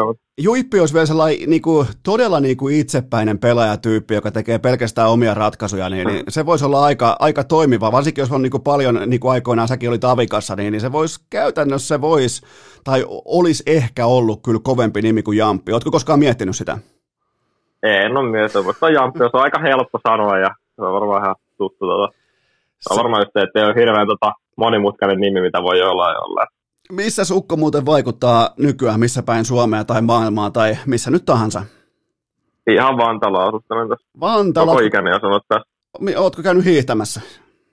En ole hiihtämässä käynyt, mutta ulkojäällä on kyllä tullut käytyä pari kertaa tänä talven vihdoin. Jumaan kautta, mikä on sun bravuurikikka tai tota, mikä on sun suosikki pelipaita, minkä laitat päälle, kun lähdet höntsäämään?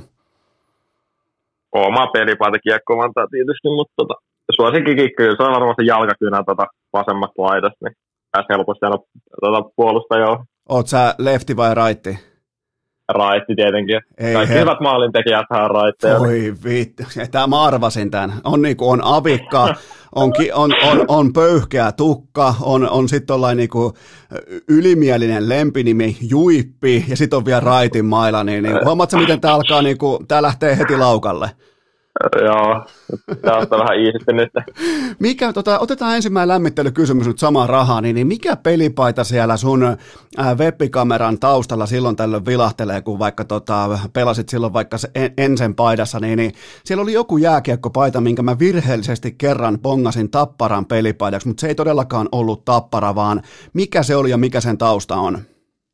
Ei ollut Tappara, se oli tosiaan mun oma vanha kiekkovantaan pelipaita ja mä en tiedä, missä joskus on sitä vaan tykännyt pitää. Se on ihan hieno muisto tuota, tuolta lätkäajoilta.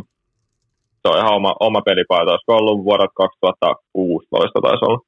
Se, on tota, se, se pisti kyllä paljon, niin kuin, koska ymmärtäen tietenkin sen, että urheilukästin äh, kuuntelijat katsoi ensin pelejä varmaan vähän niin kuin tietämättömänä siitä, että ketä te pelaajat ootte, tai ylipäätään niin kuin vaan katsottiin ensin katsottiin OG, katsottiin CS, vaan ihan katsomisen riemusta, niin kyllä siellä aika moni oli innoissaan siitä, että hei, kukas tämä yksi jätkä on, että silloin lätkäpaita tuolla taustalla, kun taas Sanilla on stepperi, niin tota, oliko tämä sulta vähän niin kuin alfa-muuvi, että, että täällä niin kuin lähtee ukkoon laidalle, jos ei homma toimi? En mä tiedä yhtään, mutta nyt se oli vaan vahingossa jäänyt sinne. Se oli ihan hyvä, että siellä oli tota bongattu tänne käsipiikistä joskus, mutta ei, ei se mitään erikoista tarinaa ollut. Okei, okay, tota, mutta se on ihan hyvä, että se tota, ei ole Tapparan pelipaita, koska siitä voisi koska tahansa tarttua kelle tahansa korona, mutta tota, mm. ö, mi, mistä tuo sun hurmaava, suorastaan hurmaava hiustyyli on peräisin? Se on aikamoinen, niinku, ö, niitä näkee usein avarassa luonnossa, mutta tota, kerro vähän siitä taustasta ja, ja tota, minkä takia sä vihaat sun parturia? En mä tiedä, siis musta tuntuu, että se on ollut ihan pienestä pitää, että mulla on oikeastaan aina ollut vähän pidemmät hiukset. Ja se on tämmöinen pieni tarina, että tota, pelasin tosiaan koko se junnu vuodet tota lätkää, että kymmenen vuotta. Ja sitten olisiko ollut yhdeksänvuotiaana, niin otin sitten semmoisen Jaagerin tota, takatuka ja sitten otin vielä pelinumero, pelinumeroksi 68. Ja oli varmaan yksi hauskimpia tota, se oli sen aika se huoltaja-idea, kun se oli huomannut, että meillä tota, kasvanut yli kesän jälkeen vähän pidemmät hiukset ja oli vielä just semmoinen kunnon takatukka, niin sitten mä sanoin, että laita sulle 68 ja sitten varmaan sieltä ja oikeastaan aina tykännyt. Onko sul, tiedä, mistä se johtuu. Mutta... Onko sulla tuosta ajasta yhtään kuvaa tallella? On, on kuvia. Mä, tota, mä, mä, mä, en siis py, mä en enää pyydä, vaan mä vaadin ainakin yhden, no niin. yhden esille. Jos kerta jollain on munaa laittaa takatukka ja, ja 68 selkää, niin kyllä se on, niin kuin, se on pelimiehen merkki. Mm, se on ihan hauska se kuva. se, otetaan, se otetaan haltuun ja se laitetaan myös kuuntelijoille katseltavaksi, mutta tota, äh, tässä kävi Miikka Sani Kemppi ja se äh, kertoi, että hän on pelannut sua vastaan jonkin verran nyt tennistä, niin, niin sulle, ei kuiten, no. sulle ei kuitenkaan ilmeisesti kauhean montaa tuplaveeta laitettu sarakkeeseen, mutta kerro mulle joku CS-pelaaja, jonka sä varmasti voitat tenniksessä. Kuitenkin sellainen, joka itsekin vähän silloin tällöin pelaa, mutta kuka on sellainen, jonka äh, jamppi frägää tieltään pois? Tenniksessä, jaaha, kukahan sitä pelaisi tennistä? Varmaan tuolla joku Niko, se on se Serbiasta, niin musta tuntuu, että se voisi varmaan välillä tota, lyödä tennistä. Niin kyllä mä sen voittaisin. Se, se lähtee. No miten Aleksi B vastaan? Jää. Onnistuisiko? Kyllä mä uskon, että Aleksikin voittaa. Mulla ei kyllä mitään hajua, että onko se pelannut tennistä tai mitään, mutta kyllä mä sen verran itseluottamusta, Tota, itseluottamusta löytyy, että no mik- mikä tekee Sanista niin hyvän tennispelaajan? Kyllä se on se sen syöttö, että silloin se on varmaan se tenniksen vaikein tota, lyönti, voisi sanoa se syöttö, ja itselle ei ole kuitenkaan tuota tennistaustaa, niin sitten kun se syöttää sen, oltiin itse mittaamassa, niin se oli semmoinen 160-170 tuntia, siis tota, kilometriä tunnissa, niin kyllä se on vähän vaikea sitten, kun se osuu sen, niin ei ole kyllä ihan hirveän mukava olla palauttamassa sitä. Niin. Kyllä se on varmaan se 170. pelivarmuus. Herra Jumala. Joo, 100, 166 taisi olla paras viimeksi, kun meillä oli semmoinen tota, tutka siinä, Miten se, ei, meni kenttään. miten se ei tuonut tuota asiaa esille urheilukästi vierailussa, että se syöttää kovempaa kuin ATP-kiertojen joku aikoinaan Jarkko Nieminen? Herra Jumala, no ihan kovia lukemia. Joo, Meikällä taisi olla nopea. Se oli 140 tuntia, mutta se meni verkkoon ja se nopea taisi olla jotain 120 tuntia. Et kyllä se 120 kilsaa, siis, miksi mä puhun tunneista, mutta En tiedä, Niin, Sä, tota- susta, on- susta on tullut amerikkalainen. joo, se on varmaan näiden brittien kautta nyt, kun on joutunut pelaamaan, niin alkanut puhua jotain ihme. Nehän, nehän ei tiedä, mä, itse asiassa me joskus puhuttiin just näistä nopea tämmöinen kertomus, että kun puhuttiin jostain ja sitten meikä sanoi, että mä oon 190 senttiä pitkä ja sitten ne että, että mitä se niinku meinaa. Kun siellä on ne jalat vai mitkä että sitten kun on 6,3 jalkaa ja en ymmärrä niistä. Joo, ja siis äh, Briteissähän on vielä niin kuin painoluokkana sellainen kuin Stone, että Joo. se on, se on, niin kuin, Ei se on to, hajua. todellinen mysteeri. Siis Stone, mullakaan ei ole mitään hajua paljon painaa yksi Stone, mutta, äh, mutta se on tosi hienoa, että kaikilla valtioilla on omat mittayksikkönsä, niin tota, tulee todella, Joo. todella tärkeä. Siis oot sä 190 senttiä pitkä? Ne on 191 senttiä. Mitä jumalauta? Mi- mi- mi- miten tämä on sivuutettu? Mi- minkä takia sä näytät ihan pikkupojalta sun kaikissa kuvissa ja vastaavissa? Sä oot ihan hirmuinen koripalloilija likimain. Siis Mä en itse tiedä, että mulla on aika monesti sanottu, että mä tiedä, onko se vaikka se streamin tota, kamerakulma, tai musta tuntuu, että just noilla ö, laneilla, missä mä oon käynyt, niin tosi moni kun on nähnyt, mutta eka kertaa niin kuin livenä, niin sanoo, että eihän mä nyt siinä kamerasta huomaa, että sä oot noin pitkä. Varmaan se on, kun se istuu aina siinä, niin Jumaan kautta. Sä oot, siis, sä oot 30 senttiä pidempi kuin Aleksi B. Toi, toi tuli vähän shokkina, mutta ö, tota, pitkästä vipuvarresta on apua ainakin yhdessä lajissa ja se on totta kai golfi. Niin paljon sun tasotus on golfissa? Ei mitään se on varmaan jossain 20-30 luokassa. Tuntuu, että mä en sitä laskenut silleen niin kuin kunnolla pitkään aikaa. Okei. Varmaan jossain siellä. Sä oot kuitenkin ilmeisesti aika kauan pelannut golfia.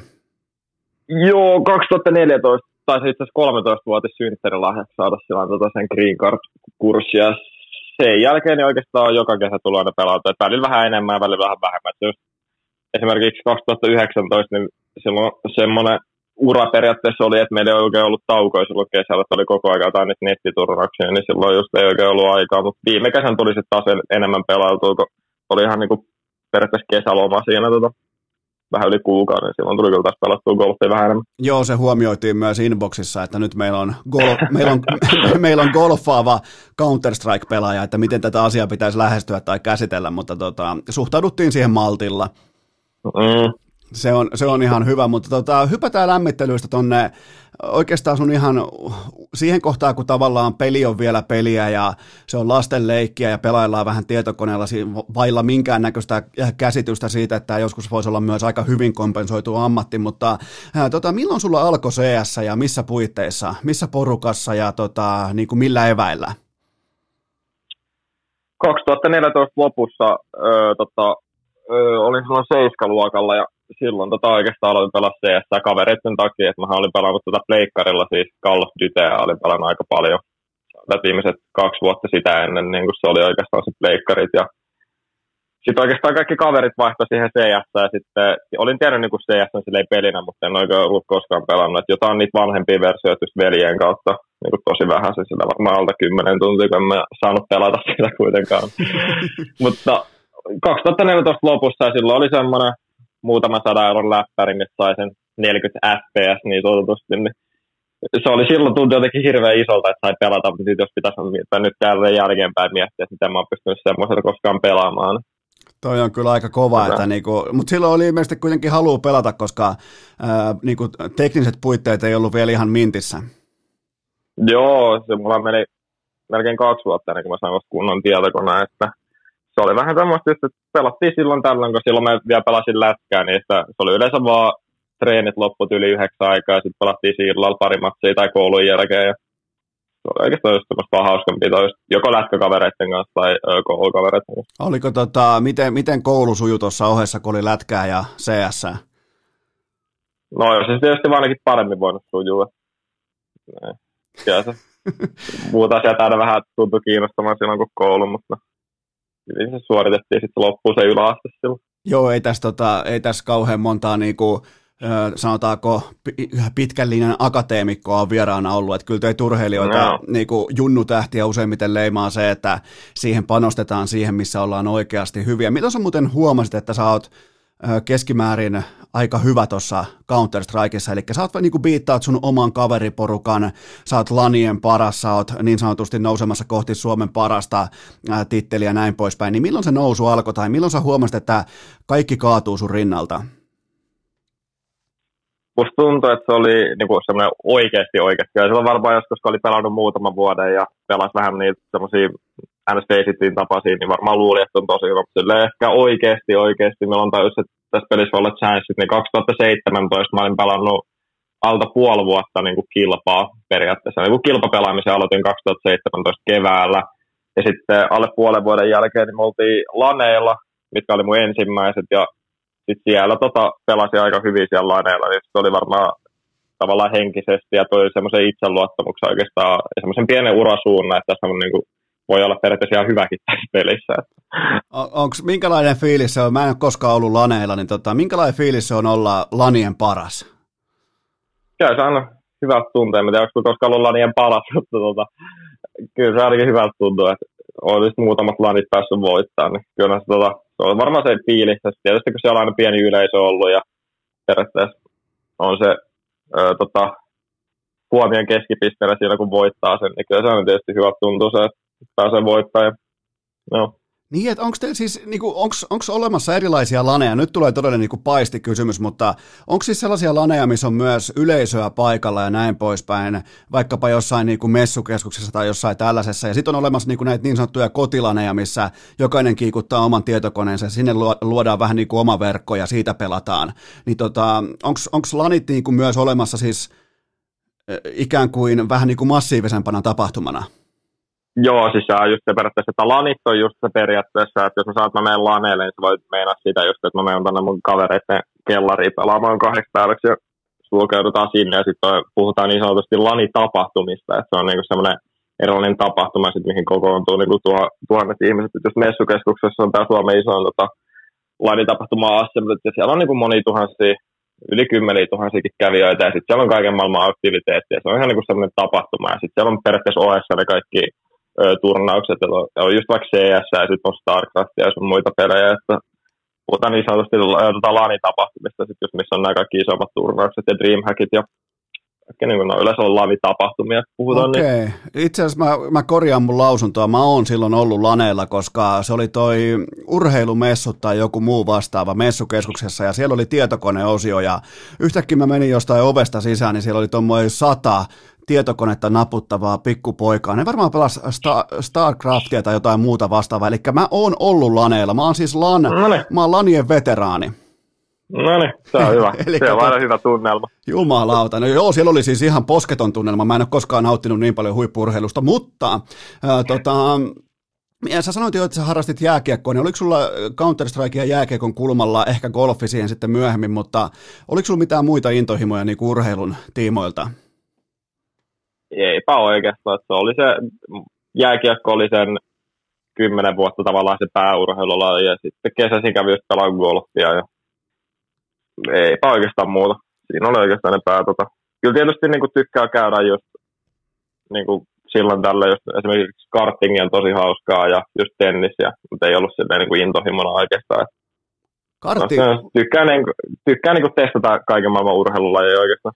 kartingi on kyllä hienoa. Se on jopa vähän aliarvostettua. Mäkin on Se on tosi hauskaa. Olen käynyt ihan pari kertaa ajamassa, niin kyllä siinä niin kuin heti kun lyödään jonkinnäköistä vähän numerolappua siihen rintaan, niin, niin heti alkaa yhtäkkiä kiinnostamaan se pienen kotteron kaahaaminen siellä, varsin kuitenkin aika mm. turvallisissa puitteissa, niin se on kyllä, se on kyllä aika siisti oh, laji. No.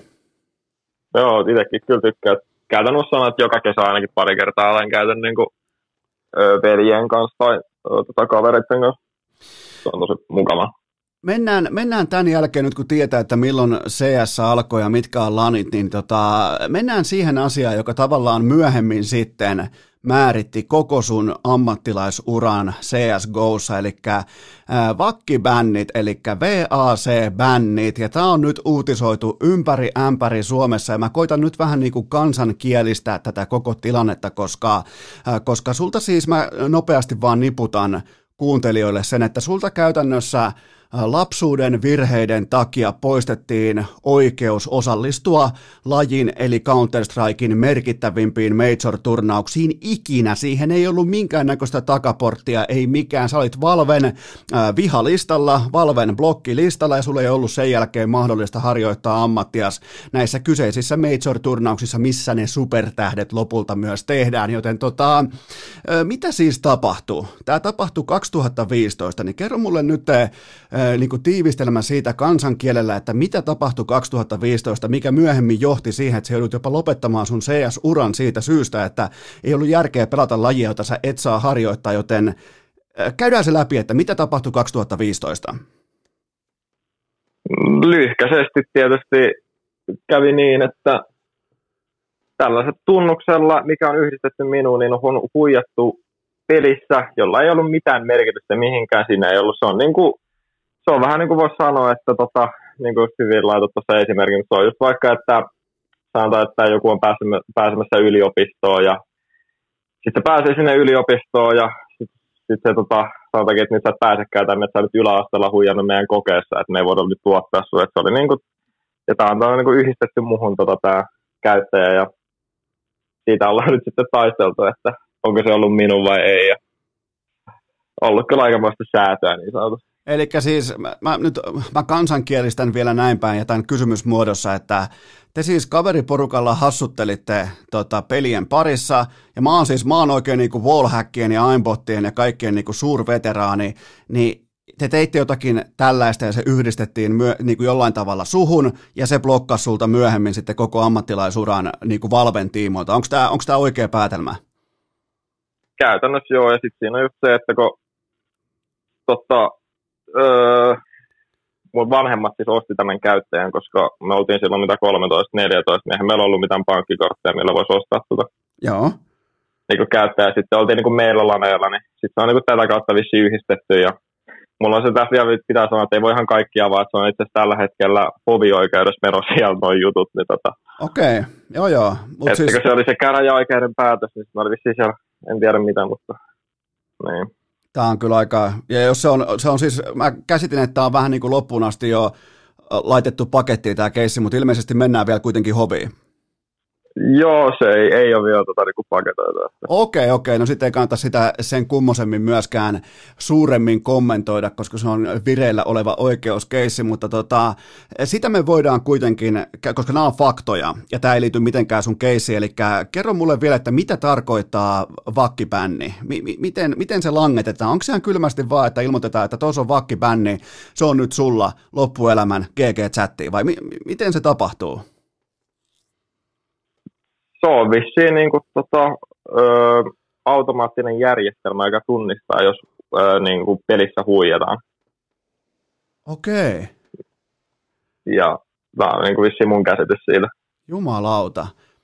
Eli siis tehdään tällainen, vertaus siitä, että mä nyt kutsun mun kaverit tänne pelaamaan CS, ja, ja joku niistä Joo. haluaa mun osoitteeseen, ja mulla on vaikka kuusi kaveria täällä, me pelataan CS mun osoitteessa, ja siinä on vaikka mun just tota, Steamin tilit, Valven tilit, mitkä nyt tahansa, ja joku mun kavereista päättää nyt sitten painaa tulille vaikka jonkinnäköisen wallhackin, niin, niin ja mä oon se, joka myöhemmin maksaa siitä hinnan. Näinkö tämä Valven niinku menettelytapa toimii?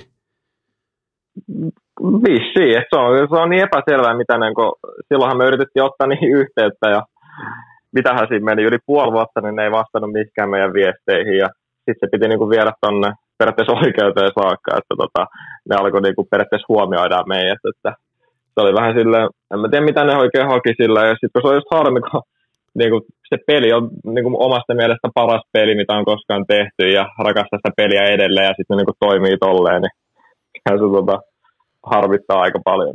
Tämä on, siis, tämä on siinä mielessä hyvin niin kuin erikoinen keissi, koska tämä on ihan sama, jos sä vaikka pääsisit jääkiekossa Kiekkovantaan paidassa, pääset vaikka äh, jääkiekon Pohjola-leirille. Sulla nousee siellä vaikka tunteet kohti kattoa ja saatat siellä vaikka nyrkkitappelu, häkkikypärät päässä ja, ja tota, sen jälkeen sulle todetaan ihan kylmästi vaan Jääkiekkoliiton toimesta, että sua ei voida enää väkivallan takia kutsua ikinä leijoniin. Tämä on niinku, mm-hmm. sä oot NHL-pelaaja, sulla on NHL-sopimus, tulee olympialaisia MM-kisoja, tulee niinku suomalaisittain todella merkittäviä tota, turnauksia, niin sun tie niihin on ikuisesti blokattu siitä syystä, että sä joskus lapsena teit jotain Pohjola-leirillä. Se on ihan siis suora verrannollinen tilanne tähän, ja mä en voi niinku, mun on todella vaikea käsittää, että, että miten tämä voi olla edes mahdollista, miten, miten isot vaikka, tota, tota, sanotaan vaikka nämä niin kuin e-urheilun organisaatiot, joukkueet, kaikki, niin minkä takia tätä ei ole, ei ole tehty vaikka jonkinnäköistä, koska tämä on varmasti, sä, sä et ole varmasti ainoa, jota tämä koskee. Niin, jo. en ole, ja varmasti tulee lisää tulevaisuudessa tällaisiakin tapauksia ainakin itse siis niin kuin joukkokanteiden luvatussa maassa Amerikassa, niin, niin miten, miten tätä ei ole hyökätty alas tällaista?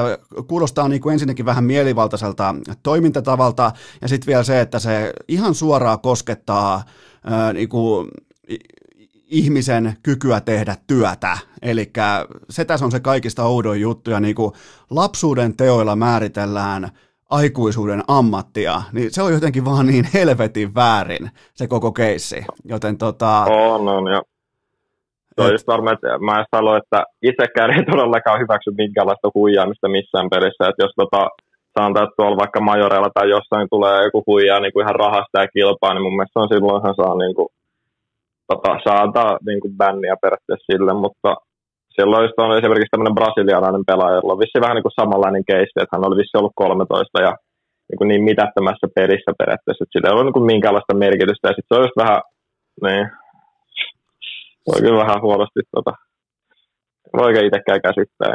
Se on kyllä, Tämä on kyllä jotain hyvin, hyvin, hyvin erikoista, koska joo, mutta siis käytännössä mä oon bännätty nyt, siis ajatellaan, ajatellaan näin päin tämä asia, niin mä oon, mut on bännätty ainakin Commander Conquerissa, mut on bännätty GTAssa, mut on bännätty siis kaikissa peleissä, mitä mä oon suurin piirtein ikinä pelannut, äh, tota, missä voi käyttää rahakoodeja tai mitä muuta tahansa, niin, niin, niin nyt jos mä olisinkin pelaamisen ammattilainen yhtäkkiä, niin, niin ne voisi ilmoittaa mulle nämä pelitalot, että okei, tämä oli tässä, että sä et voi enää pelata näitä, koska sä käytit, mm. käytit Red Alertin rahakoodia joskus tota, 12-vuotiaana. Niin, niin tätä on tosi vaikea sulattaa, kun miettii, silloin kun tätä pyörittelee niin kuin ihan arkijärjen ja tällaisen, niin kuin, miten voisi sanoa, kotisohva oikeustajun voimin, niin on tosi vaikea käsittää, että miten helvetissä, ja sitten tällainen niin kuin puolen vuoden vastaustauot ja hiljaisuus ja tietyllä tapaa ylimielisyys, kaikki tämä, niin, niin en yhtään ihmettele, että varsinkin Suomesta on ollut iso puheenaihe. On ollut ja sitten niin, se on vähän periaatteessa meikällekin vielä aika arka aihe, että mä esimerkiksi tota, sanotaan, että ensimmäisen vuoteen, kun tuli ne kaikki jutut julki, niin mä en oikeastaan puhunut siitä mistään ja nyt ehkä vähän oppinut käsittää tässä ajan myötä ja niin puhumaan tästä koko aiheesta. Ja se on. Niin, että se kyllä ihan hirveästi itse tätä on kommentoinut, mutta nyt kun tuli turheilukästi, niin sä tiedät, että, tiedät, että tällaista aihetta ei sivuta.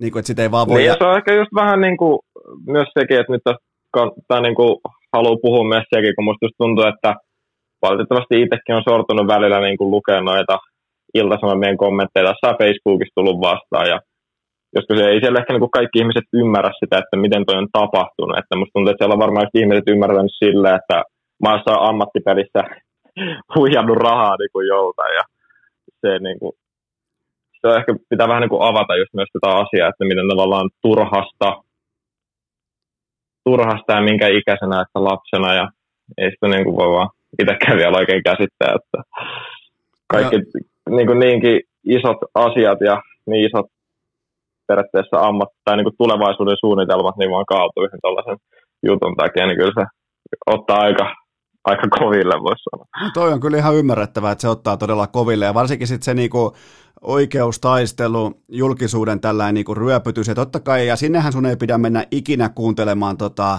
tai niin kuin katselemaan tai lukemaan johonkin iltapäivälehtien, koska siellä on siis, siellä on siis pelkkiä äh, emeritusprofessoreita suoraan niin kuin Tampereen yliopiston oikeustieteellisen laitoksen, ne tietää kaiken, joten tota, suosittelen, että älä mene sinne, mutta Joo, tota, en ole mennytkään nyt Se, se, se, on, se on todellinen suicide mennä juoksentelemaan niihin kommenttiin osioihin, mutta tota, miten tämä nyt sitten, millä aikataululla on odotettavissa jotain niin kuin ratkaisua tai jonkinnäköistä niin kuin käsittelypäivää tai jotain muuta, ei tarvitse sanoa mitään päivämääriä, mutta siis niin kuin jonkinnäköinen niin kuin ehkä kalenteri siitä, että milloin voitaisiin ottaa ehkä lopullistakin ratkaisua tähän, että tuleeko tähän hulluuteen jonkinnäköistä järkeä? No, se meni nyt sinne hovioikeuteen ja mä itse sitäkään tiedä, että milloin se sitten, siellä on varmaan tietysti jonkinlaiset jonot siellä, että enkä valitettavasti osaa sanoa, että, niin kuin, että milloin sitten se hovioikeuden päätös tai ne se toimiikaan, niin tulee sitten sieltä. Joo, joo. Tota, Oletko ollut tyytyväinen muuten siihen, että kuinka paljon. Mä oon ainakin huomannut, että Ense on tukenut sua vuosien mittaan todella hyvin. Suomalainen e- e-urheiluyhteisö on tukenut sua todella hyvin, mutta mitä sä oot mieltä globaalista tuesta? Onko siellä ollut? On, onko siellä niinku tullut sellaista selkeää tukea vaikka äh, lajin tähtipelaajilta, merkittävimmiltä sosiaalisen median figuureilta näin poispäin, niin onko, se, onko siellä tullut sellaista selkeää tukea, koska heidän pitäisi, tämän pitäisi olla myös heidän asia ehdottomasti, että tota, tähän tulee tähän hulluuteen jonkinnäköistä järkeä, niin onko sun mielestä tullut globaalisti riittävästi tukea tähän kyseiseen keissiin? Kyllä mä väittäisin, että pitää tietysti antaa kiitokset kaikille suomalaisille paneille ja kaikille, jotka on tukenut tässä. Ja tietysti laittanut tätä viestejä just vaikka Twitchissä ja globaalisesti, niin kyllä mä väitän, että sieltä on tullut aika paljon, mutta kyllä varmaan niin kuin, niin, en mä tiedä. Kyllä siellä on tullut kaiken maailman viestejä tullut niin kuin ammattilaiselta. Ja tietysti kuitenkin palasta FPL, niin siellä tuli paljon just, että toivoo, että saisi niin kuin vapautuksen niin sanotusti suomennettuna tota sinne majoreihin. Ja kyllä mä uskon, että se on tullut ihan tarpeeksi. Hyvä, koska tuossahan olisi siis niin kuin tyyli sauma sille, että jos, jos yhtä pelaajaa kohdella, on se sitten Jamppi, on kuka tahansa, mutta jos yhtä perheen pelaajaa kohdellaan näin, niin kukaan ei pelaa Valven turnauksissa, koska silloin loppuu Valvelta loppuu business siihen sekuntiin. Niin tota, ihan vaan siis tällaista niin kuin äärimmäistä boikotointilinjaa linjaa niin kuin kuvastan tässä, mutta, mutta tota, onhan tuossa niin kuin, oishan tuossa voinut ehkä tulla kovempikin meteli vielä niin kuin globaalisti nimenomaan, että sinne annetaan painetta sinne Valven suuntaan, kun ne toimii niin kuin määrittelee niin kuin lapsuuden teoilla aikuisuuden ammatteja, niin se on mulle aika, aika helvetinmoinen ongelma tässä edelleen. Niin, eikä se oikein ole tätä päivääkään, että joskus niin kuin lapsella tehdyt virheet, ihan sama niin kuin missä se on, niin se on ihan käsittämätön periaatteessa, että jokainen voi periaatteessa miettiä, että mitä töitä ikinä tekee käydä sen niin kuin, tavallaan työn parissa, että sit jos olisi joskus 13-vuotiaan tehnyt jotain, niin, ja sitten ei pääseskään tekemään niitä hommia, niin kyllä se voi vähän harvittaa niin kuin ihan ketä tahansa.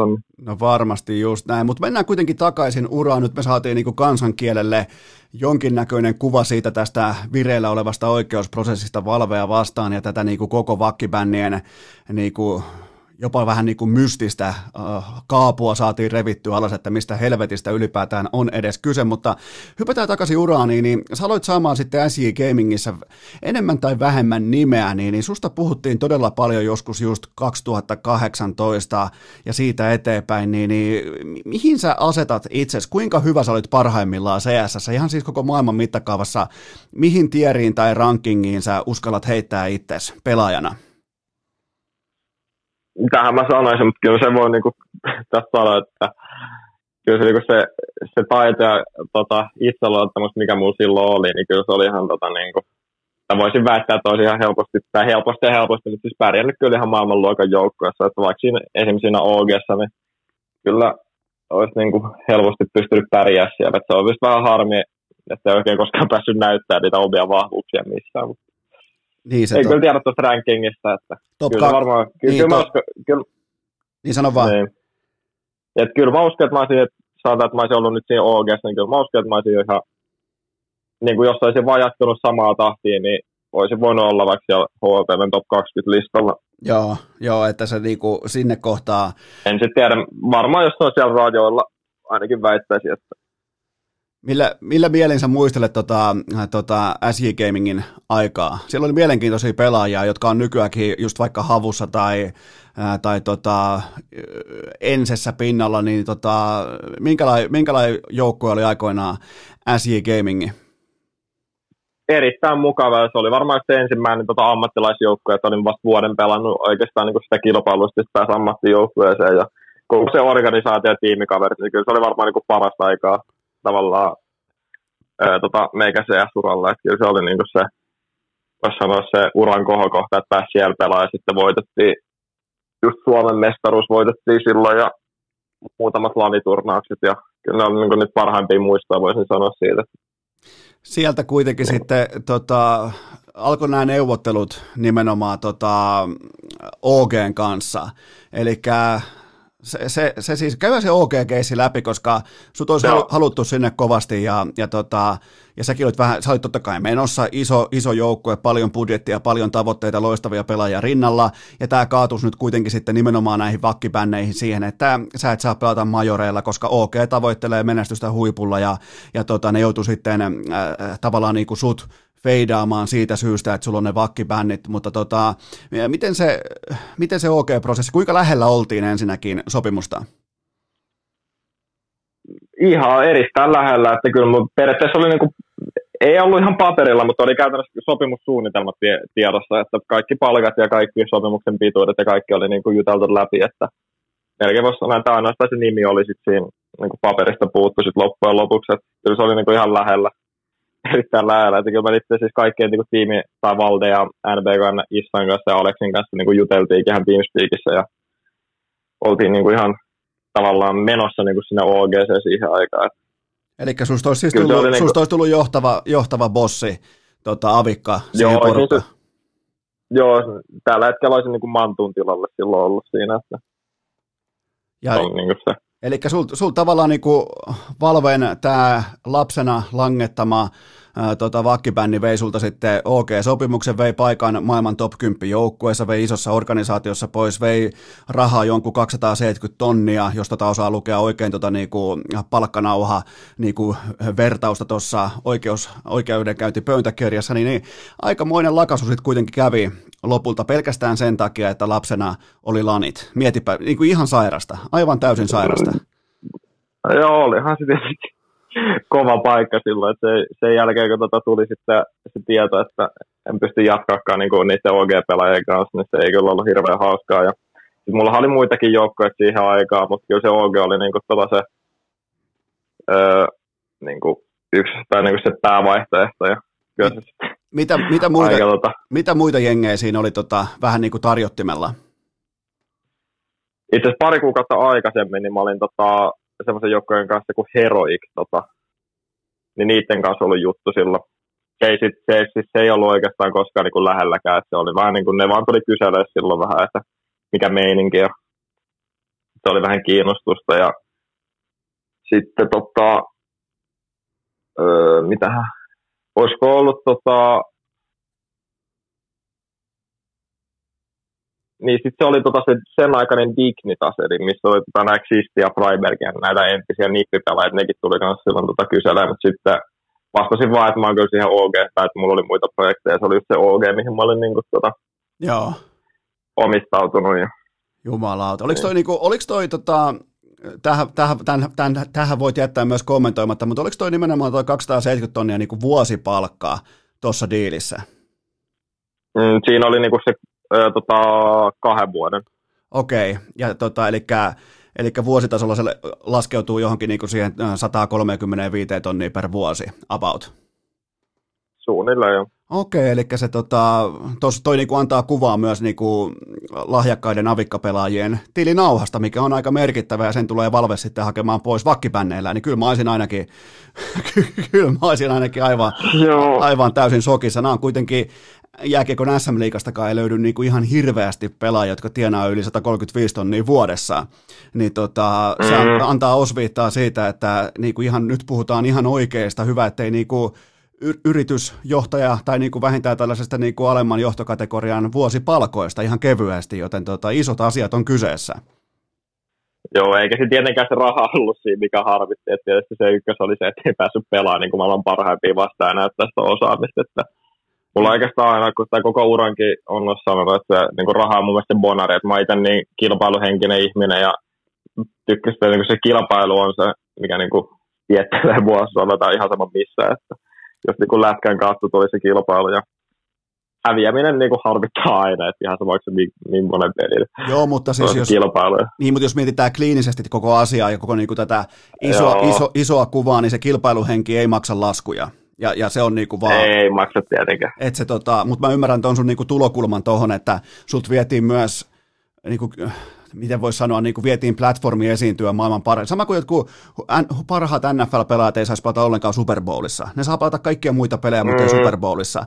Niin kyllähän se olisi tota, aika, aika hurja tilanne. Ja sitten sen jälkeen totta kai myös puhutaan ihan riihikuivasta rahasta, mutta tota, tämä oli kyllä, miten se muuten tuntui, kun tavallaan niin kuin Valve ei pitänyt sua tai teitä oikeastaan yhtään minä siihen heti kärkeen. Mun mielestä se oli aika niin kuin kylmää se käsittely, että ne ei vastaa, ne ei kommentoi mitenkään, sieltä ei löydy yhteystietoja, ei mitään, niin tota, miltä se tuntui nuoresta kaverista, kun tavallaan oot menossa kohti huippua, on, on iso tarjous pöydällä OGlta, näin poispäin, statsit on tikissä, kunnossa kaikki, lehet kirjoittaa, H- HLTV mainitsee, siellä analyytikot toteaa, että tässä on seuraava superavikka tähän lajiin, niin, niin sitten tavallaan niinku, sieltä ei tule mitään vastakaikua tai ne ei pidä sua yhtään minä, niin, niin miltä se tuntuu?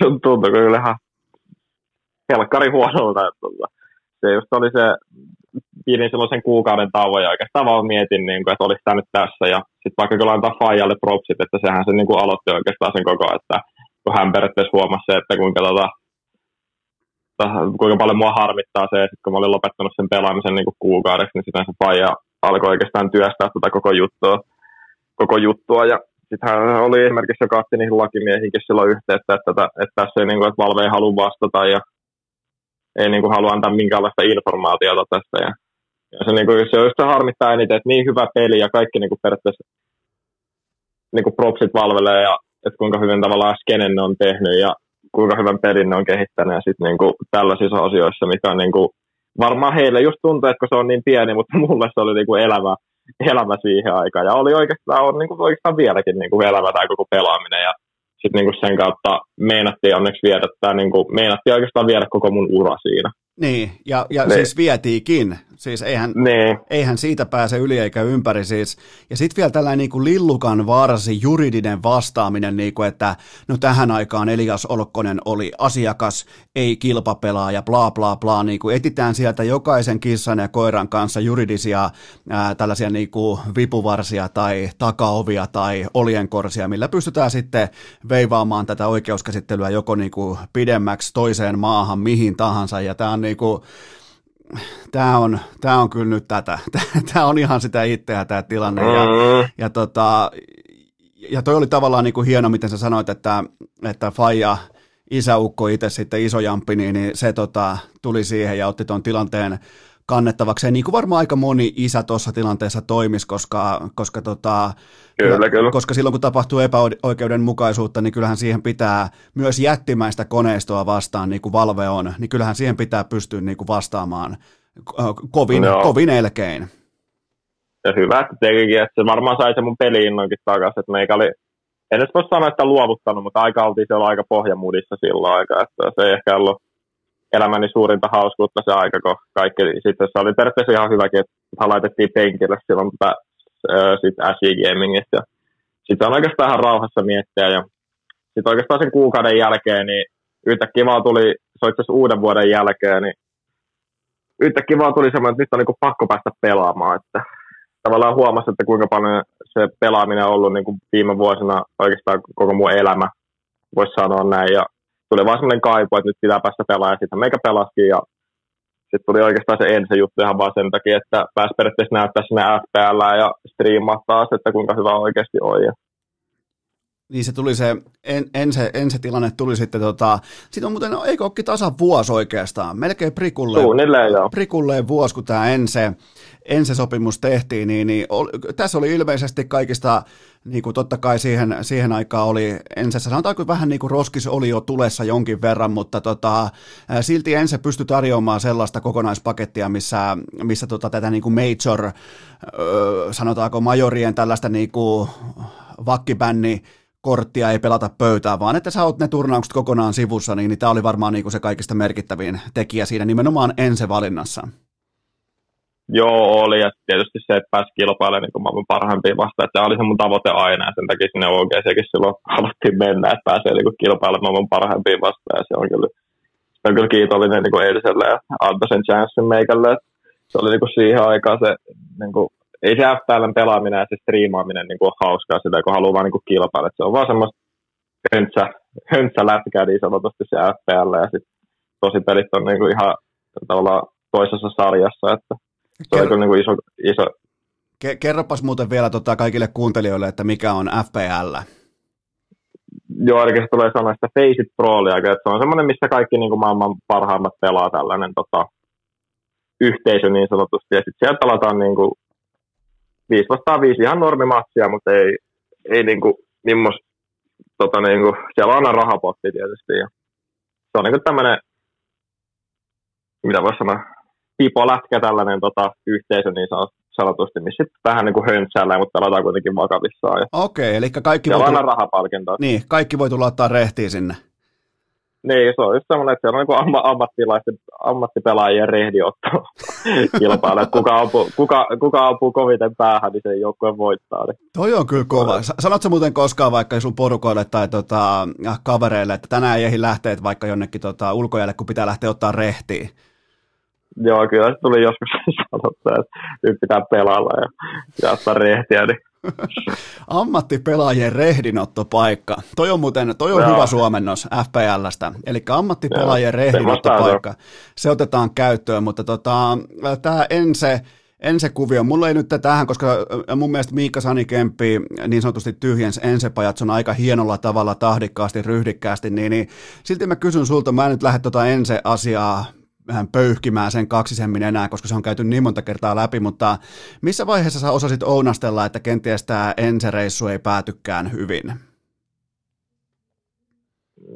Varmaan siinä joulukuussa oikeastaan. Silloin kun tuli, tota, nää, tai tuli, että Miikka jää, jättäytyy pois ja sitten alettiin siinä keskustelemaan tota, tulevista pelaajista, niin silloin se varmaan tuli ensimmäisiä kertoja, että nyt, tota, ei pääty mun kannalta hirveän hyvin. Okei, eli kysyntää tota. Miten, miten se, tota, sä tulit sinne aika lahjakkaana avikkana, mutta sä pelasitkin sitten tota, ihan sama kuin laitettaisiin jääkekossa vaikka lahjakas sentteri, laitettaisiin yhtäkkiä pakiksi ja se tuplabossi homma nyt ei sinällään kenties ka- kantanut hedelmää, niin, niin mutta Joo, ei. Niin, mutta se oli vaan niinku, olit, olit se siinä positiossa, että oli pakko kuitenkin pelata jossain, ja sitten oli pakko tulla myös vähän vastaan siinä roolituksessa, vai miten siinä kävi? Oikeastaan joo, ja siis totta kai mä haluan niin tiimiä eteen tehdä kaikkea, ja ei se ollut se mun pääidea, että nyt meikä pitää tehdä se stara siellä ensin, ja ihan ymmärtää, että siellä on Allu kuitenkin maailman tota, luokan avikka pelaaja. Niin eipä se mulla ollut niin hirveästi väliä siihen aikaan, että mitä roolia mä pelaan, mutta kyllä se siis ehkä vähän jälkeenpäin, ei nyt voi sanoa, että harmittaa, että se oli kuitenkin niin se aika, mitä mä olin siellä ensin, niin musta tuntuu, että mä kasvoin niin kuin henkisesti tosi paljon, jos näin voi sanoa, mutta niin. tietysti silleen, että ei päästy ehkä tota ensi aikana niin kuin sitä mun parasta näkee, että tietenkin avikka pelaa ja se mun aggressiiv- aggressiivisuus, mitä mä, ja semmoinen öö, niin kuin tietynlainen, mikähän se on sana sillä, sillä ei osaa niin kuin olettaa, että missä meikä pelaa ja semmoinen, mikä taito musta tuntuu, että mulla oli niin kuin tosi hyvä sillä avikalla, niin ei oikein päästy sitä tietenkään näkemään, kun meikä oli niin sanotusti entry että niin, eli sus on siis, mä en ole siis, mun täytyy myöntää, että mä en ole sun IC Gamingin avikkaoperointia ihan nyt hirveästi kattonut nauhalta, mutta tota, eli siis siinä oli sellainen valttikortti, että se oli aika arvaamatonta ilmeisesti. Joo, itse koen ainakin näin, ja tietysti se on se taito, että osuu niitä, tota, se on, osuu niitä avikkasotteja, niin se, se on, on. varmaan semmoinen aika hyvä yhteen tota, se, se, on, hyvin se on kyllä kohtalaisen tärkeä, tärkeä osa tota, tota duunia, kun se on aina laakia vainaa. Se, tota, se on aika, se on kyllä kylmä. Miten se muuten, tuolle niin avikka-pelaajana vielä se, että tota, mä en oikeastaan koskaan puhunut, onkohan mä puhunut avikka-pelaajan kanssa, en ole, mutta onko siinä sellainen niin kuin ylimääräinen miten voisi sanoa, menestyksen painolasti harteilla siitä, koska kyllähän sä tiedät sen, että jokainen sun liipasimesta veto, se on joko, se on joko tota vastustajan kuolema, tai sitten se on sun oma kuolema ja koko sen tilanteen purkautuminen, niin kyllä siinä varmaan on aika lailla niin kuin ratkaisupelaajan painolasti ja tällaista hyvää painetta, hyvää henkistä painetta harteilla. Joo, onhan sen tietää, että se avikka on kuitenkin pelin tavallaan kal- kalleen ase, että ei siis asiassa kalleena, mutta kalleen mitä käytetään, että sulla on aika iso vastuu siinä, että jos sulla aina heitetään se viiden tonnin ase ja sä et saa sillä mitään aikaiseksi, niin onko se sitten niinku järkeä käyttää sitä rahaa siihen avikkaan, että kuitenkin se raha on tota, siinä CS on tota, niinku, ammattipeleissä niin aika tärkeä asia, että sulla on aina rahaa niin kuin ostaa ja saada mahdollisimman hyvät aseet. Ja sitten jos et sä oikeastaan suorita sillä avikalla, niin sitten on vähän niin kuin turhaa käyttää aina siihen se rahaa. Että kyllä siinä on tietysti mun mielestä avikkapelän pitää aina olla yksi niin kuin joukkojen parasta, ja niinhän se on noissa huippujoukkoissa. Yleensä saa vikka pelaa niin kuin vähän... Onko se on to... niin kuin, yleensä, yleensä se on se tähtipelaaja melkein se avikka pelaa niin kuin jokaisessa joukkueessa. Joku noista avikka-tähdistä sanoo, että silloin kun osuu se pöljäpäivä, kun kaikki osuu, kun homma kulkee, kun jokainen, on, jokainen laaki on keskellä keksintöä, niin tota, se sanoo, että se on niin urheilijana paras mahdollinen fiilis, kun pääsee siihen flowhun, niin, niin pitääkö toi paikkansa? Todellakin pitää. Itse asiassa muistaa, että Okei, ei ollut niin kuin maailman parhaimpia vastaan, mutta mulla oli esimerkiksi tota just niillä Suomi-turnauksissa, niin välillä oli vaan silleen, että oli vaan niin semmoinen itseluottamus ja semmoinen, että ihan sama mitä sä teit siellä avikalla, niin tuntuu, että sä aina voitit sen, tota, sen, tota, sen taistelun. Ja sitten se oli vähän silleen, että mentiin niin kuin, kyllä se oli niin hyvä fiilis, kun tavallaan on semmoinen pysäyttämätön fiilis, että kaikki toimii ja mikä oli, sun, mikä oli sun suosikkipaikka tai suosikkikartta tai suosikkipositio, mistä sä otit sun äh, tota, verrattain lyhyen CS-uran äh, hienoimmat, ikimuistoisimmat tai siisteimmät avikka, avikkafragit? Se varmaan Detrainissa oli varmaan tota CT-puolella jossain niin sanotusti konnektorialueella. Että siellä varmaan tuli isommat ja näteimmät tapot ja varmaan tuli enitenkin tapot. Se Traini on yksi niin kuin, voisi sanoa, että helpompia avikkakarttoja. Niin, eli myös parhaimpia siinä. Junassa, junassa pääsee ampumaan, Joo, junassa. ampumaan pitkää siivua sieltä tota vastapuolelta ja, ja, vastustaja lakoaa sitten siihen, kun ne yrittää. Ja jamppiin ei osu valotkaan eikä mitkään, niin, niin se, on, se on hyvä. se, on, se on hyvä, mutta tuosta tota, mä haluan vielä tota sun, sun mielipiteen, kun mä haluan erikseen vielä mainita sen, niin, niin, niin tota, jos sulla on jotain sanottavaa, en se mun mielestä aika hienosti piti sun keissiä pinnalla, eikä ainoastaan sille, että somessa on joku free jumpi äh, tägi, vaan ne ihan oikeasti ne oli sun messissä, ne antoi sulle niinku vipuvarta, ne antoi sulle todennäköisesti myös niinku lainopillista neuvontaa näin poispäin, niin, niin siitä on varmaan jäänyt sellainen, vaikka kaikki päättyikin huonosti, niin, niin voisin kuvitella, että siitä on jäänyt kuitenkin sellainen niinku ylimalkaan hyvä, hyvä tunnelma ensin suuntaan. Joo, totta kai, että se oli niinku, ei se oli varmaan ainoa tuota joukkoa, joka periaatteessa antoi mulle sen chance. Että uskon, että jos ei ensin olisi antanut mulle sitä chanceja koskaan, niin ei varmaan kukaan muukaan olisi antanut. Että tietysti tuki koko ajan, että vaikka siellä tulikin niitä tota, kaiken maailman kommentteja, että nyt Valve olisi heittomerkissä voittanut tai ihan sama mitä sieltä tulikaan, niin antoi silti mun pelata ja tuki, tuki periaatteessa koko aika tota, meikän uraa. CSN viimeinen peli on pelattu sulta. Katsotaan vielä oikein tuosta, äh, tota, katsotaan mikä oli sun viimeinen. Cloud9 vastaan oli sun viimeinen CS-uran peli. Se päättyi 2-0. Katsotaan tilastot, ne on mulla tässä auki. Ää, Nyt tulee jotain miinusta. Ei kuin miinus neljä vaan, eli tota, ei mitään hätää ja onko ADR yli 70, eli ihan hyvällä jalalla heitit viimeisen kerran sun avikan ää, tota, kiviseinän, Infernon kini, kiviseinän yli ikuisuuteen, ja sinne se avikka myös jäi. Ja tota, tilalle tuli sitten Valorantti ja Team Liquid. Kerro mulle, mitä on Valorantti? Öö, nopeasti, niin Valorantissa on periaatteessa sama pohja kuin CS, että 5 vastaan 5 ja pommiplantti on niinku tota se, tai siinä spike plantti on tota niinku se tarkoitus, että se on niinku, se peruspohja on sama niinku kuin CS, mutta sitten siinä on nyt kaiken maailman tota, ability, että siinä on periaatteessa niinku, jokainen hahmo on erilainen. kun CS on, sulla on periaatteessa viisi samaa hahmoa, ja siinä on, onko siinä 14 hahmoa tällä hetkellä, sit jokaisella on vähän niin kuin eri tarkoitus, jos näin voi sanoa, ja Okay. Sitten tietysti siinä on, tota, siinä on viisi mappia, niin sitten jokaisessa mapissa käytetään vähän erilaisia hahmoja, mitkä tavallaan on hyviä siihen karttaan. Okay. Ja sitten niillä, niillä hahmoilla on niin kuin, periaatteessa eri tarkoitus. Niin, että se tuo tuollaista niinku pelin sisäistä varianssia ihan hullusti, koska siellä on eri... Joo, jo, tuo... Onko se niinku silleen, että joku vaikka hyppää korkeammalle, joku vaikka äh, tekee jonkun muun asian sitten paremmin ja, ja näin poispäin? Joo. Okei. Okay, Joo, eli... siinä on just siinä on tavallaan, kun CS kaikki pystyy ostamaan esimerkiksi nyt valokranaatteja, niin siihen on, on siinä niin kuin neljä hahmoa, joilla on tavallaan valokranaatit ja sitten pystyy niitä heittelemään. Ja sitten siinä on esimerkiksi just mitä mä pelaan, mähän pelaan nykyään siis taas tuota sitä avikkaroolia niin sanotusti. Ja sitten siihen niin kuin avikkarooliin on tämmöinen hahmo, joka periaatteessa on tosi hyvä, että niin, vaikka se ase toimii samalla, mutta sitten tavallaan ne ö, erikoisliikkeet, mitä sillä hahmolla pystyy tehdä, niin mä taas suosin sitä avikkapelaamista tosi paljon, mitä mä esimerkiksi itse pelaan. Okei, ai se on lähtenyt tollaiselle linjalle. Onko se tota, jos, jos laittaa vaikka, sanotaan, että nollasta kymppiä vaikka Counter-Strikein suosio globaalisti on kymmenen, niin, niin missä menee tällä hetkellä Valorantti? Mitähän, ei se varmaan ihan rehellisesti varmaan sen nelosessa, että kyllä siinä on niin kuin aika paljon. Se on kuitenkin vasta vuoden vanha peli, että ei sitä voi, vaikka tosi Jenkeissä tuntuu, että se Valorantti on isompi tällä hetkellä kuin mitä CS, mutta öö, kyllä se Euroopassa on vielä niin paljon jäljessä tuo Valoranttiskene, että kumpi on, kumpi on sun mielestä niinku, tällaisella niinku, jos ajatellaan niinku pelurin kautta tai niinku, tiedätkö, niinku adrenaliinia ja tällaisten kautta, niin kummassa se tulee enemmän sykkeet ylös, CSS vai Valorantissa? en tiedä oikein vielä. Kyllä siis CS varmaan tuli tietysti, mutta ei ole Valorantissa. Mä oon yhdet tota karsinat pelannut Valorantissa. Mä oon pelannut sitä peliä kolme kuukautta, niin se on vähän vaikea vielä sanoa, että niin, niin sä et ole, siis, niin sä et ole varsinaisesti mikään niin Valorant-veteraani.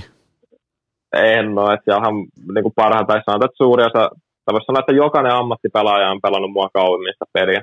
Okei, mutta sä kuitenkin, niin kuin... sä, sä kuitenkin niin kuin menit Team Liquidiin, mikä on yksi, tai siis onkin koko lajin tai niin kuin e-urheilun yksi suurimmista jättiläisistä, niin, niin, niin tota, kyllä siellä joku suhun sitten aika voimakkaasti usko, jossa niin kuin just avaat tietokoneen näin ja teen sopimuksen näin, niin tota, ainakin talenttia pitäisi olla.